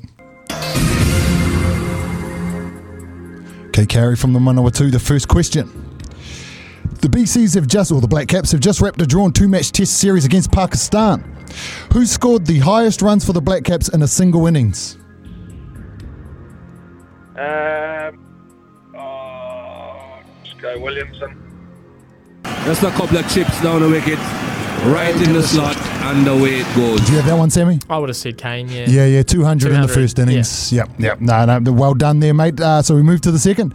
The three match ODI series between the Black Caps and Pakistan starts tonight right here on SENZ from 10 p.m. Tune in. Uh, the two nations have played each other in ODIs 107 times. That is 107 times. Pakistan have won 55 of those. Can you take a stab at how many the Black Caps have won? Uh, So that was 40. 107 times. yeah, obviously there'll be a couple of draws in there, maybe. Uh, what did Pakistan do? 55. 55, yes. I'll go 50. One of the worst things I have ever seen. Oh, he's tipped it through to the keeper. Does the keeper hold on to it? I, I like his logic there. I, I just don't know how many we've drawn. I'm, he obviously went two. I'm thinking one, but maybe I'm going to go three. So in that case, uh, 49. One of the worst things I have ever seen done on a cricket field. Mate, you both were close in a round. It was 48. Oh, so one more. So we tied four. No, So tied one tie, three no results. Oh, of course, yeah. What Yeah. rain and stuff. I guess. Yeah, yeah, would have been, yeah. No, Duckworth got in there, eh? Clement Duckworth, he's Oh, ruined, okay. a, ruined a few games for us there. anyway, uh, now final question, mate. This is for all the lollies for the TAB $50 bonus bet. The uh, two Kiwis sit inside the top five for total career runs and ODIs between the two nations. Uh, it is the list is headed by the great Inzamam-ul-Haq, who's broken our hearts many times. Uh, first with 100 with 1,283 runs. Now both the Kiwis in the top five are retired. Can you name one of them? Stephen Fleming. Just a couple of chips down the wicket. Right in the That's slot, like, nailed it it, goes. mate. Nailed it. Do you, Well do you- done. Sammy, do you know who the second one was? Uh, against Pakistan. Yeah, against Stephen Pakistan. Fleming ODIs. I'll have to go Roscoe. Oh, you, you would have sent him home if he got it wrong. Oh, is it? because Roscoe is fifth on that list with 1,071 runs. Yeah, there you go. Yes. Oh well, Kerry, well done, mate. You got the chocolates. You got the fifty uh, fifty dollar TAB bonus bet, mate. So you did pick the right day because no Smithy uh, to, to stump you in cricket. So well done, mate. Yeah, no, thank you. Good stuff. Hold the line there, and uh, and Brian will get your details very very shortly. Uh, we'll take a short break. Come back with more after this. The SENZ app. Download it today and never miss a moment of your favourite show. Streaming live anywhere, anytime. Eve, Kirst, and Kim have all the gags 4 till 7 on the run home. SENZ, we're Kiwi for sport. I love every part of my job on Izzy and Kempy for breakfast. Tell you what, definitely love hearing from you on 0800 150 811 every morning. Brand are experts in agriculture, covering your equipment, parts, and service needs to help you succeed in your field. You're listening to Summer Days with Ricardo Ball on SENZ. We are coming up at the final hour here on Summer Days with uh, Sam Hewitt, Ricardo away on a much deserved holiday. Uh, and then we have our afternoon, or the run home, I guess, coming up uh, from two o'clock. Uh, look, I think I might have jinxed it because the Sentry Tournament of Champions over in Hawaii, uh, Collin Morikawa was at 27 under when I gave a score update. He's three under through uh, round four. He's 27 under overall, and I said it's going to take a monumental collapse for Morikawa to lose this. Well, I'll tell you right now, he's dropped the shot, so he's 26 under. Jon Rahm is 10 under for the day and is now, no, sorry, 9 under for the day and is 26 under with Morikawa in the lead. So Jon Rahm on an absolute tear. He's through 16 holes. Morikawa's through 14. So those two jostling it out for the Tournament of Champions. Uh, and then you've got Max Homa, I think, is uh, in third, in a tie for third at 23 under. So, uh, yeah. There was also a clip that came out on social media. I, I don't know who played the shot, but one of the greens there is absolutely brutal. And if the ball, if you don't get the right line to the to the hole, the ball will go past the hole, off the green, and literally 20 or 30 meters back down the fairway. It's crazy. It's a crazy, crazy course. Yet they're apparently scoring very, very high. Well, they are scoring very, very highly. So maybe it's not as challenging as I think. Uh, coming up, news one o'clock. Plenty to come between one and two, including a golf story from my brother, actually, which we played out on Christmas Day. So look forward to that. Between one and two.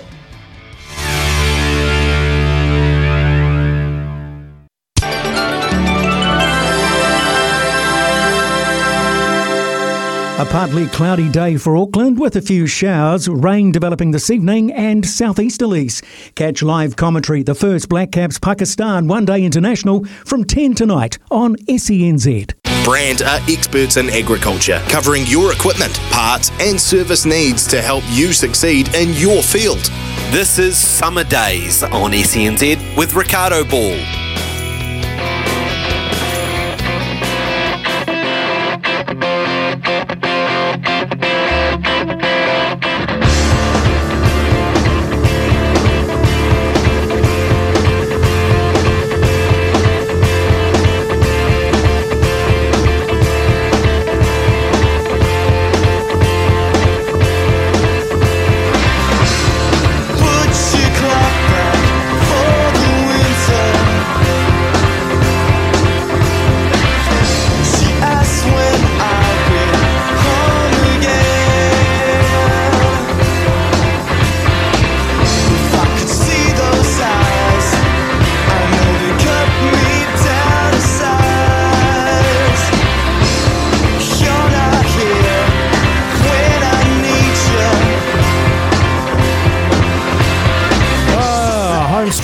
Home stretch here on uh, summer days. Sam Hewitt sitting in for Ricardo here on SNZ. Uh, one more hour to go. One more hour to go before we hand over to the run home crew. Just looking at the uh, ASB Classic and the game going on at the moment. Centre court, we have Constant Lestienne, Lestienne and Pedro Chachin or Kachin. It is uh, Lestienne who won the first set 6 3, winning 3 0 or three love, sorry, in the second set on centre court. And I had a look at the weather today and uh, partly cloudy with a few showers, rain developing this evening. So um, that might affect the 7 and 8.20 game. The 7 uh, game is involving the Kiwi Kiranpal Pannu, who's going up against Richard Gasquet, Gasquet from France. And then uh, we've got Adrian Mannarino versus JJ Wolf, the American uh, that's at 8.20. So those games might be affected somewhat by rain. And then, like I said, I'm not sure um, what's going on with the Ajeet Rai when they're going to play that final game. Surely they haven't played it already. I'll see if I can um, find out when they're going to play that final game or two games between Ajeet Rai and uh, Maniero from uh, Italy. Uh, be amazing if Ajeet Rai could get up uh, in that one. Um, Carl says, "Don't you have anyone on the national lawn bowls? It's a big deal." Score updates with man semis. Carl, um, I actually did try and find uh, the scores on the NZ Bowls website, and I couldn't find anything. I was I was trying to bring them to you and update you. The uh, the national uh, lawn bowls on at the moment. If anyone can point me in the direction of where I can find the results, I would love to uh, bring them to you. Um, yeah, I'd love to keep you up to date with what's going on in the bowls. Um, that would be, yeah, that would be great. Um, and just in the golf, uh, Morikawa's dropped a shot, so he's down to 25 under through 15, and uh, Jon Rahm is in the outright lead at 26 under through 16. So uh, Rahm is uh, well, is pulling it back, but in a big way, in a big way. And uh, just to the NFL as well, Philadelphia 19 points to nine over the Giants. Washington uh, 23 points to six over Dallas Cowboys. Denver 31 points to 20 over the Chargers. Seattle and LA locked at 16 apiece, and that has big ramifications if the Seahawks can win that one. Uh, and then we've got the 49ers and the Cardinals. The 49ers winning 38 13. Detroit and Green Bay going at it at 220, and uh, yeah, that's the one that has implications. If Green Bay can win it, then they will. Uh, they will clinch their spot in the playoffs. If they lose and Detroit win, but Seattle lose, I think Detroit go through. If they lose and Seattle win, if Detroit, sorry, if Green Bay lose, but Seattle win against LA, then I think Seattle go through. I think, I think, I think I've got that right. But you have to forgive me because the NFL playoff picture is always uh, that's very hard to follow. Uh, don't forget live coverage of the first ODI between Pakistan and New Zealand live tonight on SENZ. Uh, Tom Bartlett and Pete McGlashan in the chair for us. Uh, live coverage from 10 p.m. here on SENZ. So that'll be a cracker. Now, I did promise uh, earlier in the show when we were talking golf, and Brian in the in the producers booth mentioned that uh, there was a very funny story on Christmas Day that my brother told involving my uh, golfing escapades from a from my younger years. And so we've uh, we've gone through the Christmas tape and we've dug up the story for you. Uh, so it was me and Steph um, we made this Christmas special and uh, we talked to Steph's sister and we talked to my brother, got some sort of funny stories and funny yarns. And uh, here's the one that got told by my brother, Andrew. I've got two more questions, but in between times, what's a funny story about Sam from his childhood that only you and his family would know? Yeah, well, I'll share too. um, like I said, he was a lot of hard work growing up for me, and um, he went through he went through a few phases actually with sport, being really into them. He went through a golf phase, and so everywhere we wa- um, went, he'd take a like golf club and a golf ball, and he'll be hitting it, which is fine. But one time we're at the gardens on a family day, and I was just trying to play some football with some friends, and he was whacking the golf ball in the same vicinity. and I told him like several times, stop whacking the golf ball here. You're going to hit someone. You're going to hit someone. You know. Him and his juvenile state didn't listen, so I took it took it to mum. You got to tell him to stop um, hitting that golf ball. Going to hit someone. mum doesn't do anything as usual. So there I am just trying to play football. Next minute I hear the word head you know, and so I turn around, and all I can see is this golf ball swinging in from a wide angle, coming down directly towards my foot, landing right on the top of my foot. Oh. And then I literally had a bruise the size of a golf ball, eh? Yeah. So apart from being in pain, there was only one thing I wanted to do to him. And of course, mum, mum wouldn't, mum, mum wouldn't let me just dish out the justice, but and she was, she was partly to blame.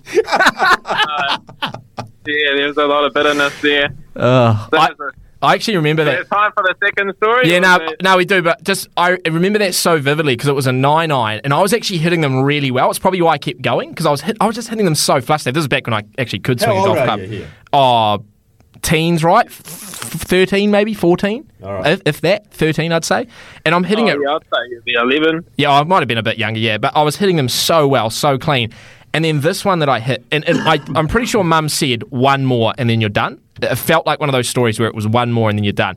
And I hit it, and out of all the good ones I hit, this one is just your classic right to left in swinger, no height whatsoever, and it the ball literally There's no head danger. I don't know why you Nah. Said head. Yeah, well, I should have said four. should have said I should, I should have said would've I should have said four. But it, it went re- and it was like it was track. It tracked his ankle. Like it literally f- came around, and as he was bullet. You're correct, as he was running, it just sort of beelined for his ankle and just clipped him right on. To be fair, had that been the target, it was a great shot. I just feel like if there's any uh, a story to justify the, the wisdom I had as a child, you know, compared to you, Yeah. honestly. yeah, sure, sure. Anyway, what's the other one? Um, I guess the other one, when you were younger, um, you didn't like punishment.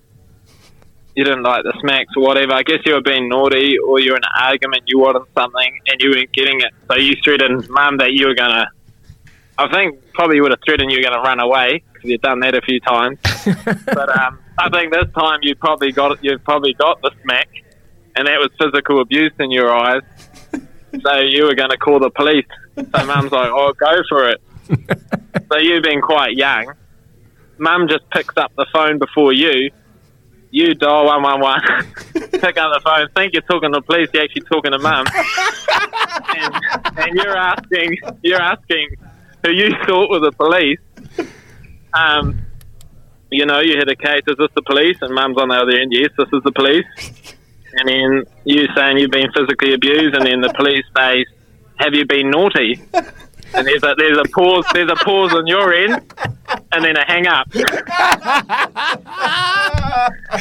Ah, yeah. I think the good thing for mum is that yeah, took that out of the equation for future smacks. Yeah. Well, look, I was just, uh, you know, nowadays you can't do that. I was just ahead of the times, you know, ahead of the, um, Yeah, that's ahead of the legislation, as it should were. be in the Green Party.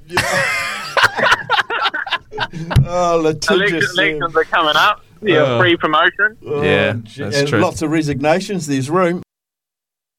Yeah, there you go. I don't know.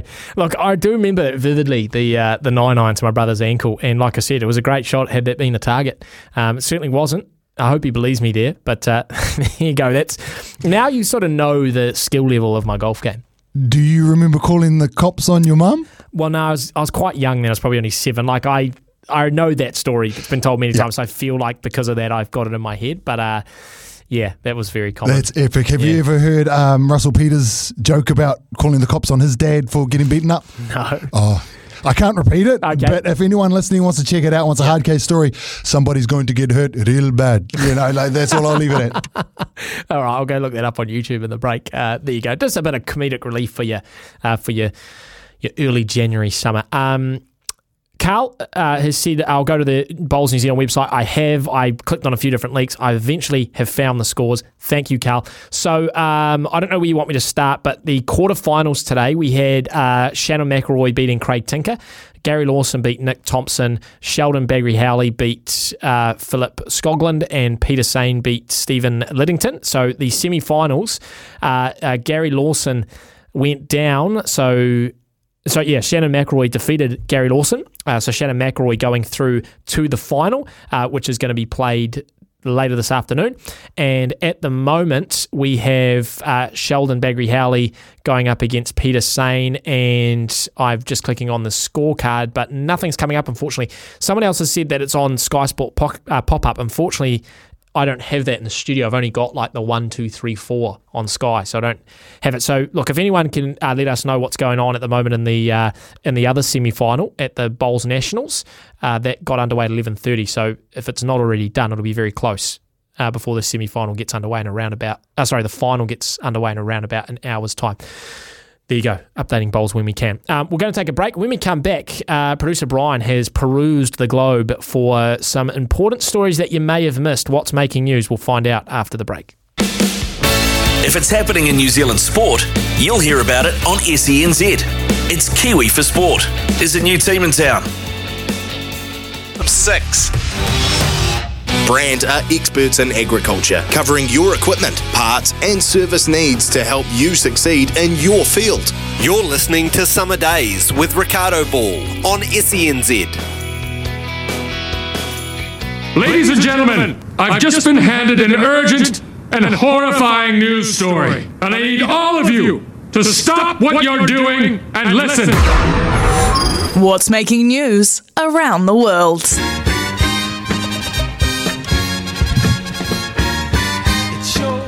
Oh, looking forward to this, mate. Oh, there we Taking over it. the mantle with the What's Making News. mate. Huge shoes to fill. Um, so I only went short. I went short this time. Uh, we'll start off um, with probably the biggest and richest man baby in the world, Ren- Ronaldo. Oh, you weren't thinking Prince Harry. Is, isn't he like the security guard's son? I don't know. That's that's that's something else, right? Because Oh, he looks exactly like the se- Dice security Oh, I guard. haven't seen it, He was nah. ginge and everything. eh, You know, like reason, But he does look like his brother, though. Like he does look like William a little bit. but I don't- guess that's the Oh, don't they all look the same? Isn't Yeah. it still inbreed? Aren't they still inbreeding in the, in, in the Oh, now we Orioles? go.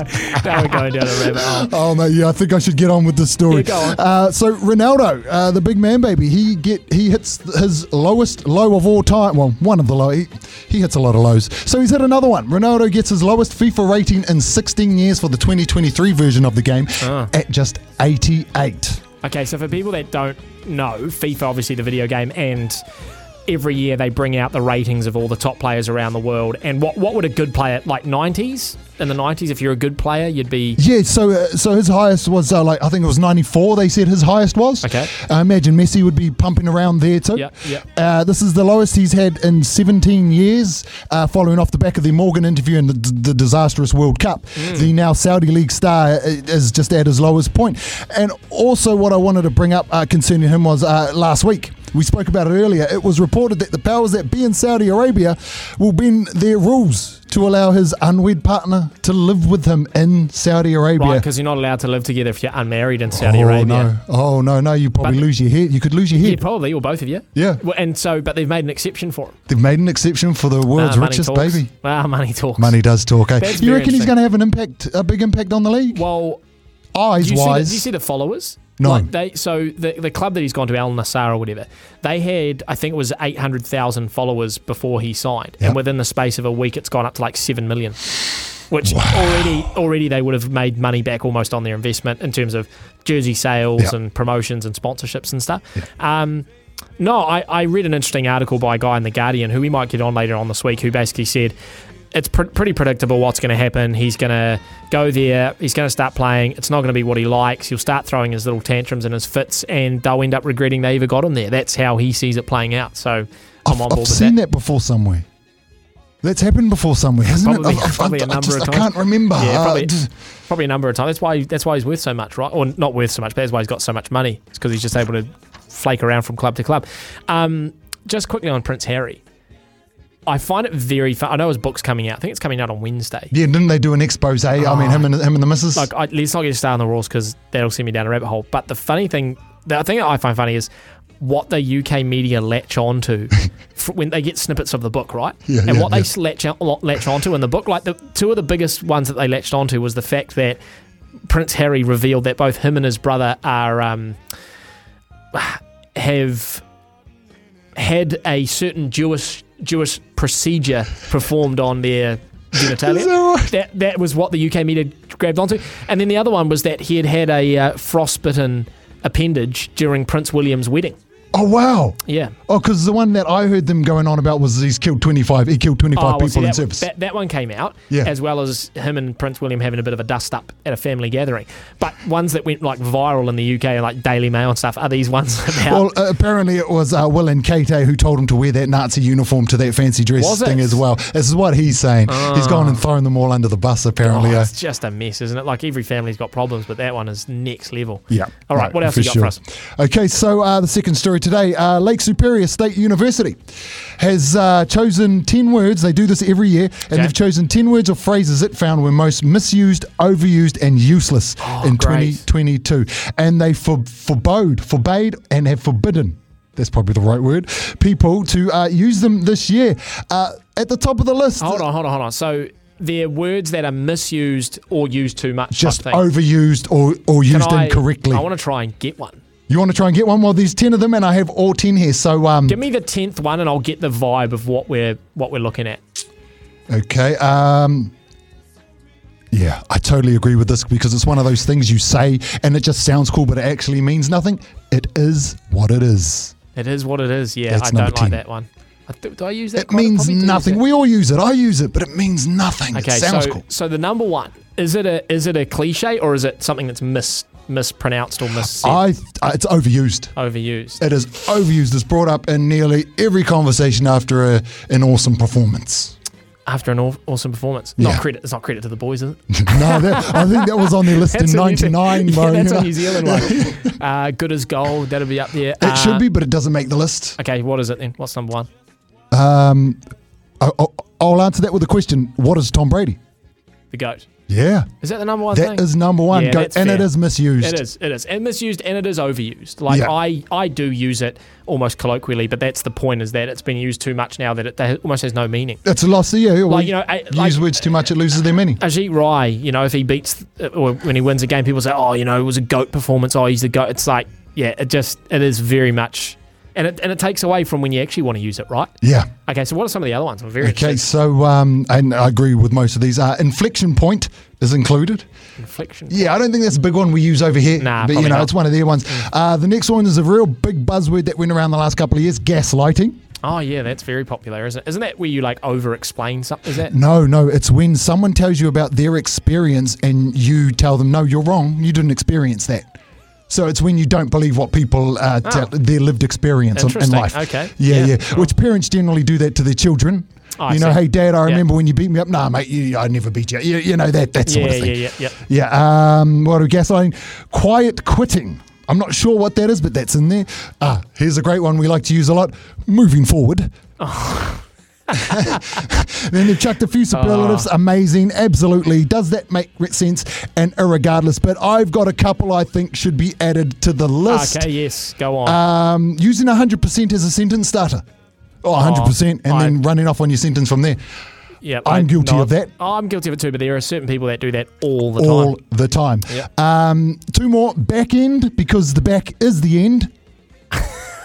and um, the last one, one. I think needs to be added is the whole all things insert whatever Oh, the topic okay, is, yeah, is here. Steph, Steph hates that, and I try my best not to say. I think I said it at the top of the show, Dave. you did, I, you did, I and I've, I have a great alternative. Yeah.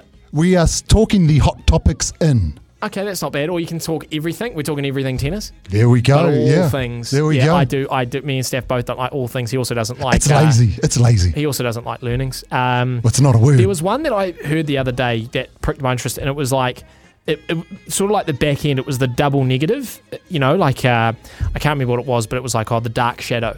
You know, it's like, well, Yeah, you know, as opposed to the light shadow. you know? to- yeah, yeah. So there's got to be. I'm gonna I'm gonna think about some more that I'm gonna Yeah, add to and, and, and, and if listening in, send us words you think are misused. That's a great, actually, yeah. Double eight, double three. Uh, words, phrases that are misused or overused.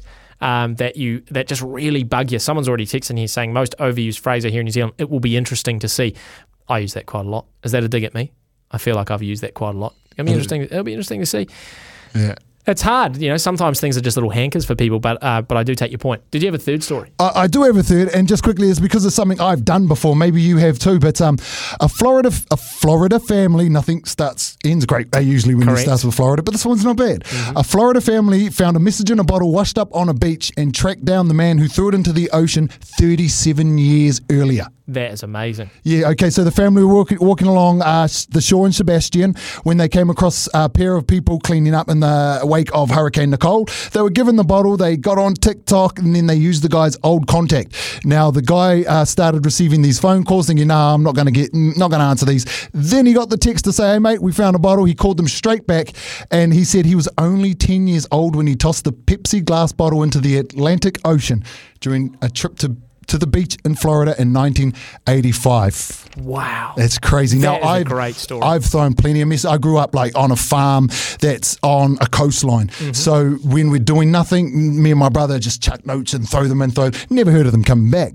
but that is so cool. Well, I guess like back then you wouldn't have put like your number or anything on it, would you? Like nowadays you just put your cell phone or something so that people could get in touch with you. Yeah. But back when you did it, you know, like No. someone might have got them and you'd never know. Yeah, well, we don't have that home number anymore. No, so no. yeah, of course. Yeah. So, ah man, that's that's a great story. Thirty-seven years.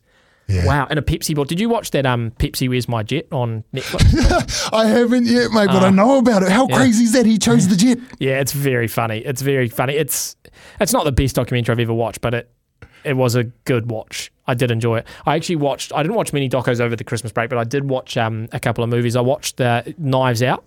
Um, have you seen Knives Out? It's got Daniel Craig and a bunch of famous actors in it. Oh, um, no. Well, yeah, I watched both of them. So I watched the first one, then the second one is called Glass Onion or something. Both of them very, very good. Um, yeah, I enjoyed them immensely. And then um, I watched a couple of war ones as well. Big war fan. So, but I like I know I'm banging on about it all all morning and all afternoon, but I just can't wait for that tennis one. That's going to be my next. As soon as that comes out.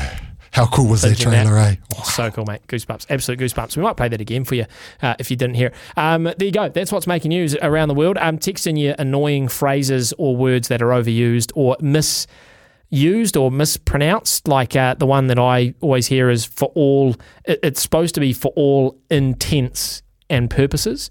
And people say for all intensive. For, for all intensive purposes. Yeah, now, now I've got one there too, Hmm. because the Americans use it a different way to us. Like I would say, I couldn't care less, but they use I could care less. Could care less. Yeah, true. I could care less, and it's like, Yeah. well, no, I couldn't. Yeah, and they also they do other little things like they say uh, we would say it's cold outside. They say it's cold out. It's cold out. Yeah, It's yeah, cold yeah, out. yeah. Yeah, and or they always say like if it was us, we'd say, "Oh, I'm going to write to you," or "I'll write to you." You know, when people went off to war, they'd say, "Oh, you know, I'll write to you while you're over there," or whatever. They they say, "I'll write you." make sure make sure to make sure to write me when you're over there. I'll write you when you go over. Like They- they don't have missing the best command of the English language, do they? They hi- they hijacked it. Okay, we'll take a break. This is what's making news. Take a break for news, and after that, I'm going to share a. Uh, it's not. It's not a new story. It's an old story, but um, I found um, sort of this website that details things very, very in sort of short form, I guess, um, of some of the big sports stories in history. And uh, one of them that I came across, which I really, really enjoyed, was the Balco drug scandal, which a lot of you will know about. But um, yeah, I thought I'd just uh, bring it to people who maybe haven't heard about it before, the nitty gritty. And uh, I know Brian's really keen to hear it, so uh, we'll take some news, and then I'll uh, I'll tell a story after that.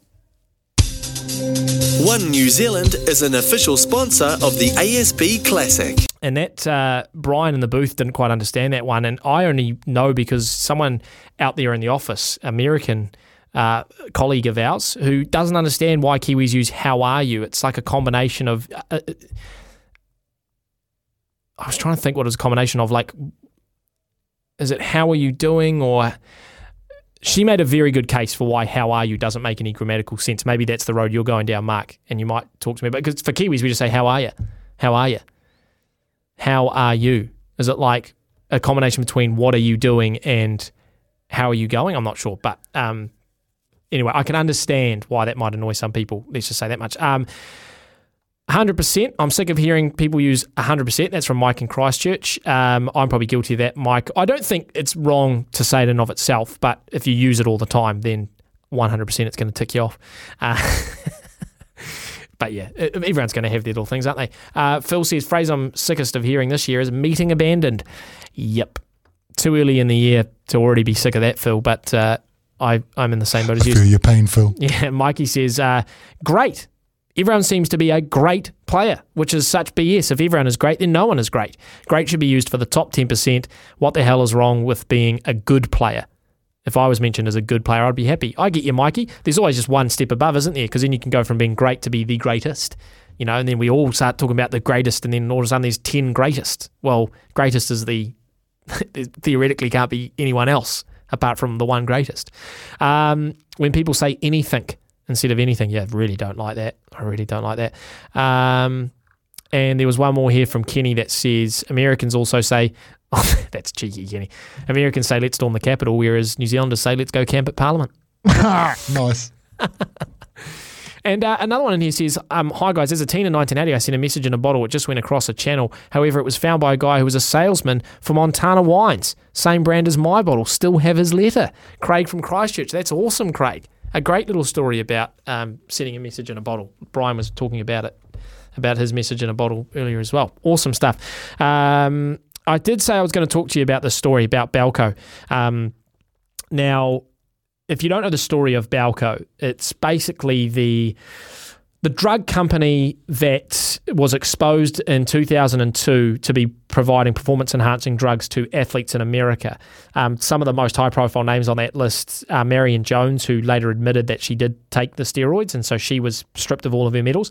Barry Bonds is a big name that's tied to the Balco scandal, but he's never come out admitting it and he's never failed a drugs test, so he's sort of in the shadows, but I'll talk about why you should be suspicious about that.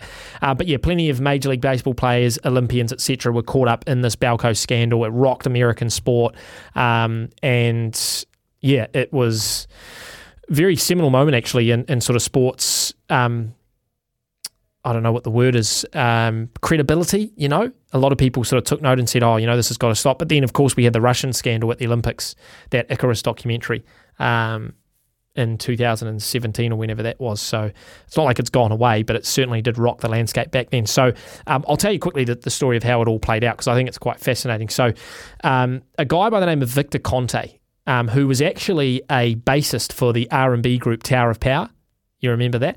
But I think he got into that group because his brother or his brother in law or someone was involved with the band. And so he sort of hustled his way in, but they didn't really like him. So he quickly got kicked out. But it's funny when you read up about him, he was part of Tower of Power. Anyway, him and his wife started um, a vitamin supplement company in California where they, you know, obviously to the name, provided supplements. Um, but it sort of struggled along and they didn't quite get where they were going. So uh, they closed it after one year and they started another company called Balco, which stood for the Bay Area Laboratory Cooperative. And he decided that vitamin supplements just weren't the sort of selling point. So he turned his attention to sports specific supplements. So, you know, vitamins for general life. He thought, no, I'm going to go sports specific.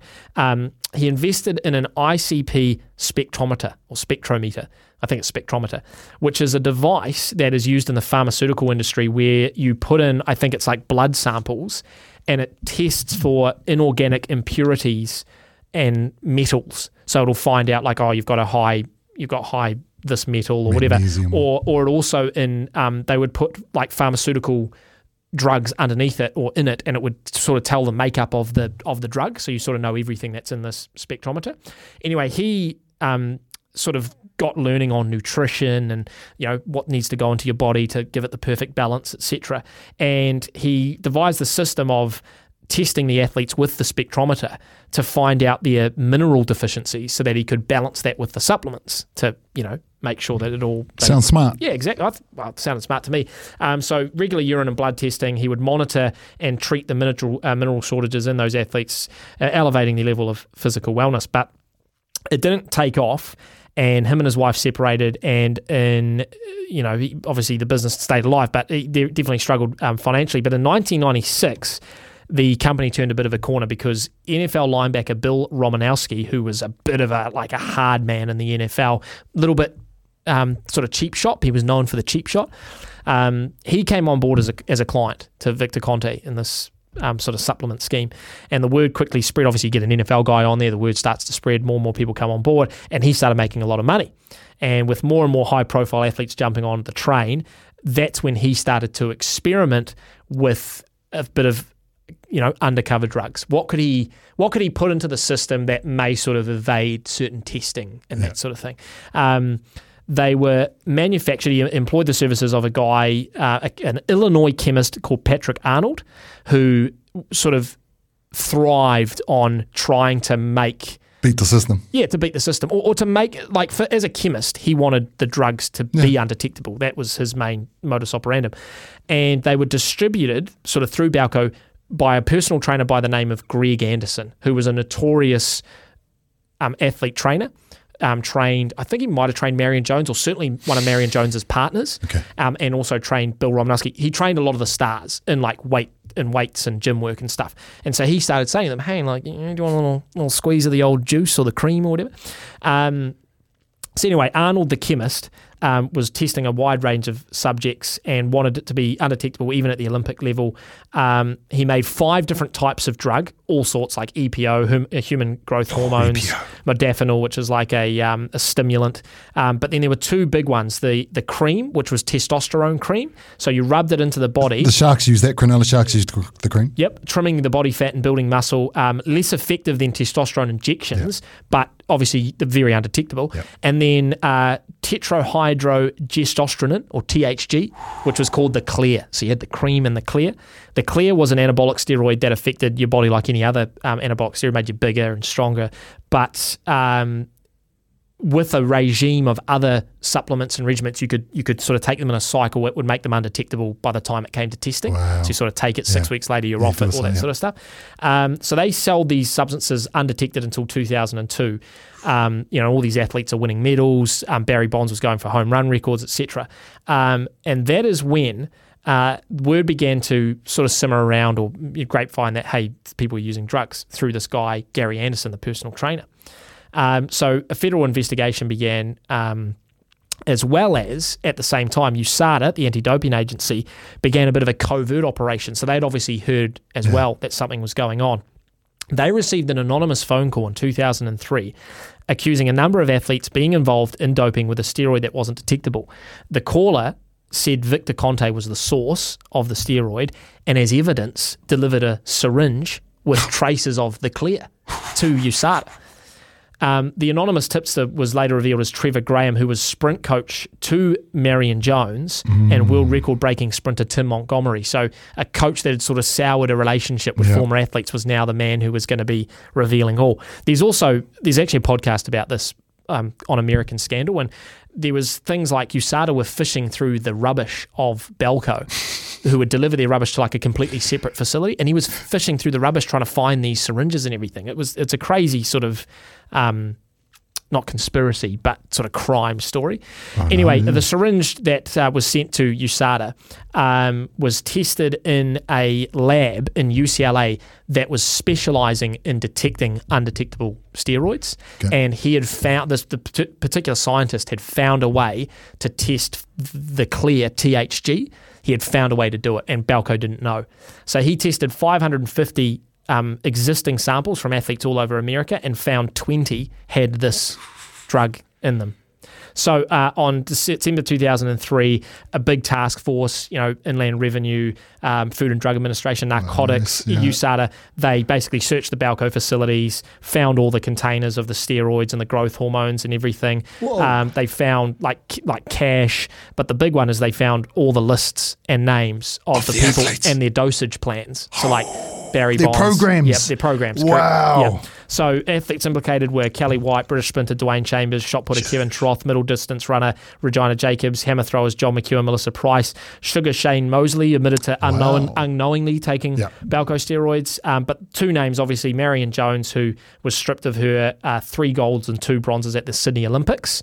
Um, and the other one was, of course, uh, Barry Bonds, whose name is very much tied to um, the Balco scandal. He's considered one of the greatest baseballers of all time, still in possession of the record for the most home runs in an MLB season. Um, the major case for him was from Patrick Arnold, the chemist, who alleged that he was giving Bonds the clear, a claim that Bonds denies knowing anything about, which Arnold does not. He doesn't claim to have seen him do it, but he just knew that this is what the, the form said, this is who I was making it for. Jason Giambi, who's a former American MVP um, in, in major leagues, admitted to using um, steroid use in front of a grand jury, and he became connected with the whole scandal because Greg Anderson, that trainer who trained Barry Bonds and who trained Jason Giambi, had said to him, "Hey, Barry Bonds is on this. Why don't you get on this as well?" get on it so he so he mentioned Barry Bonds in this trial, right? and a lot of people point to the fact that Bonds grew very big later in his career, put Yeah. on a whole bunch of muscle, and was was scoring more home runs in like his 30 when he was 35, 36, 37 past than, he, than he did when he was 28, you know? Um, so his name was on the lists at the warehouse. You know, there were labels of syringes that had his name tied to it.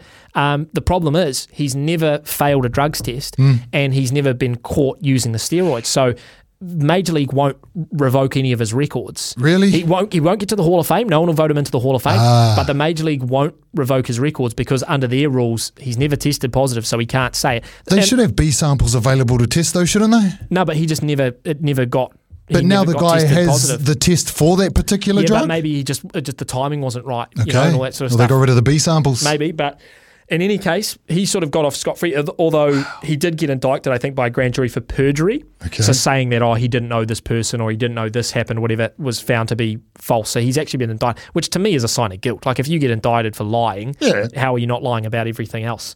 Um, so the the fallout of every of all of this is that Balco nothing really happened. Like Conte, um, early guilty pleas. Um, I think they were they had six months jail time and a big fine. Um, the Greg Anderson, the trainer, was in jail for a year. Um, and funnily enough, Balco it still exists now. Not it's not under Balco, it's under Scientific Nutrition for Okay. Advanced Conditioning, but it's still run by Victor Conte. And So they're probably out still, pushing drugs Well, that can't get found maybe. because you, the same people. eh, I mean, you would know this. The same people making those drugs are the ones doing the tests, so they're not going to test for the drug. No, it's it's an interesting scandal. After watching Icarus, you know, I'm very suspicious of Yep. you know sort of world sport. But I recommend um, if you want a podcast to listen to, American Scandal, um, who do a great series on all sorts of controversial things in history. They do a really good one on Balco where they really dive into all these sort of people's past and how the story played out. It, it really is like a, a crime TV show, digging around in dumpsters for the syringes and the phone calls and yeah, it's and, and Conte himself is a really weird character. Like he'll do he'll do interviews all the time. He'll do interviews all the time about it. He's open about what happened and what was said. It's uh, it kind of looks like the father from Addams family, just a little A bit little bit. healthier. well, probably because he's Swollen injecting a bit. himself. Yeah, yeah. Anyway, that was the story of, of Balco, which um which I thought was very interesting, and you might not have known the finer details. So there you go. A couple of texts have come in here on double eight double three. A few more words that people don't like using. We'll take a short break. Uh, come back with your texts after this. SENZ. It's Kiwi for sport. Call anytime 0800 150 811.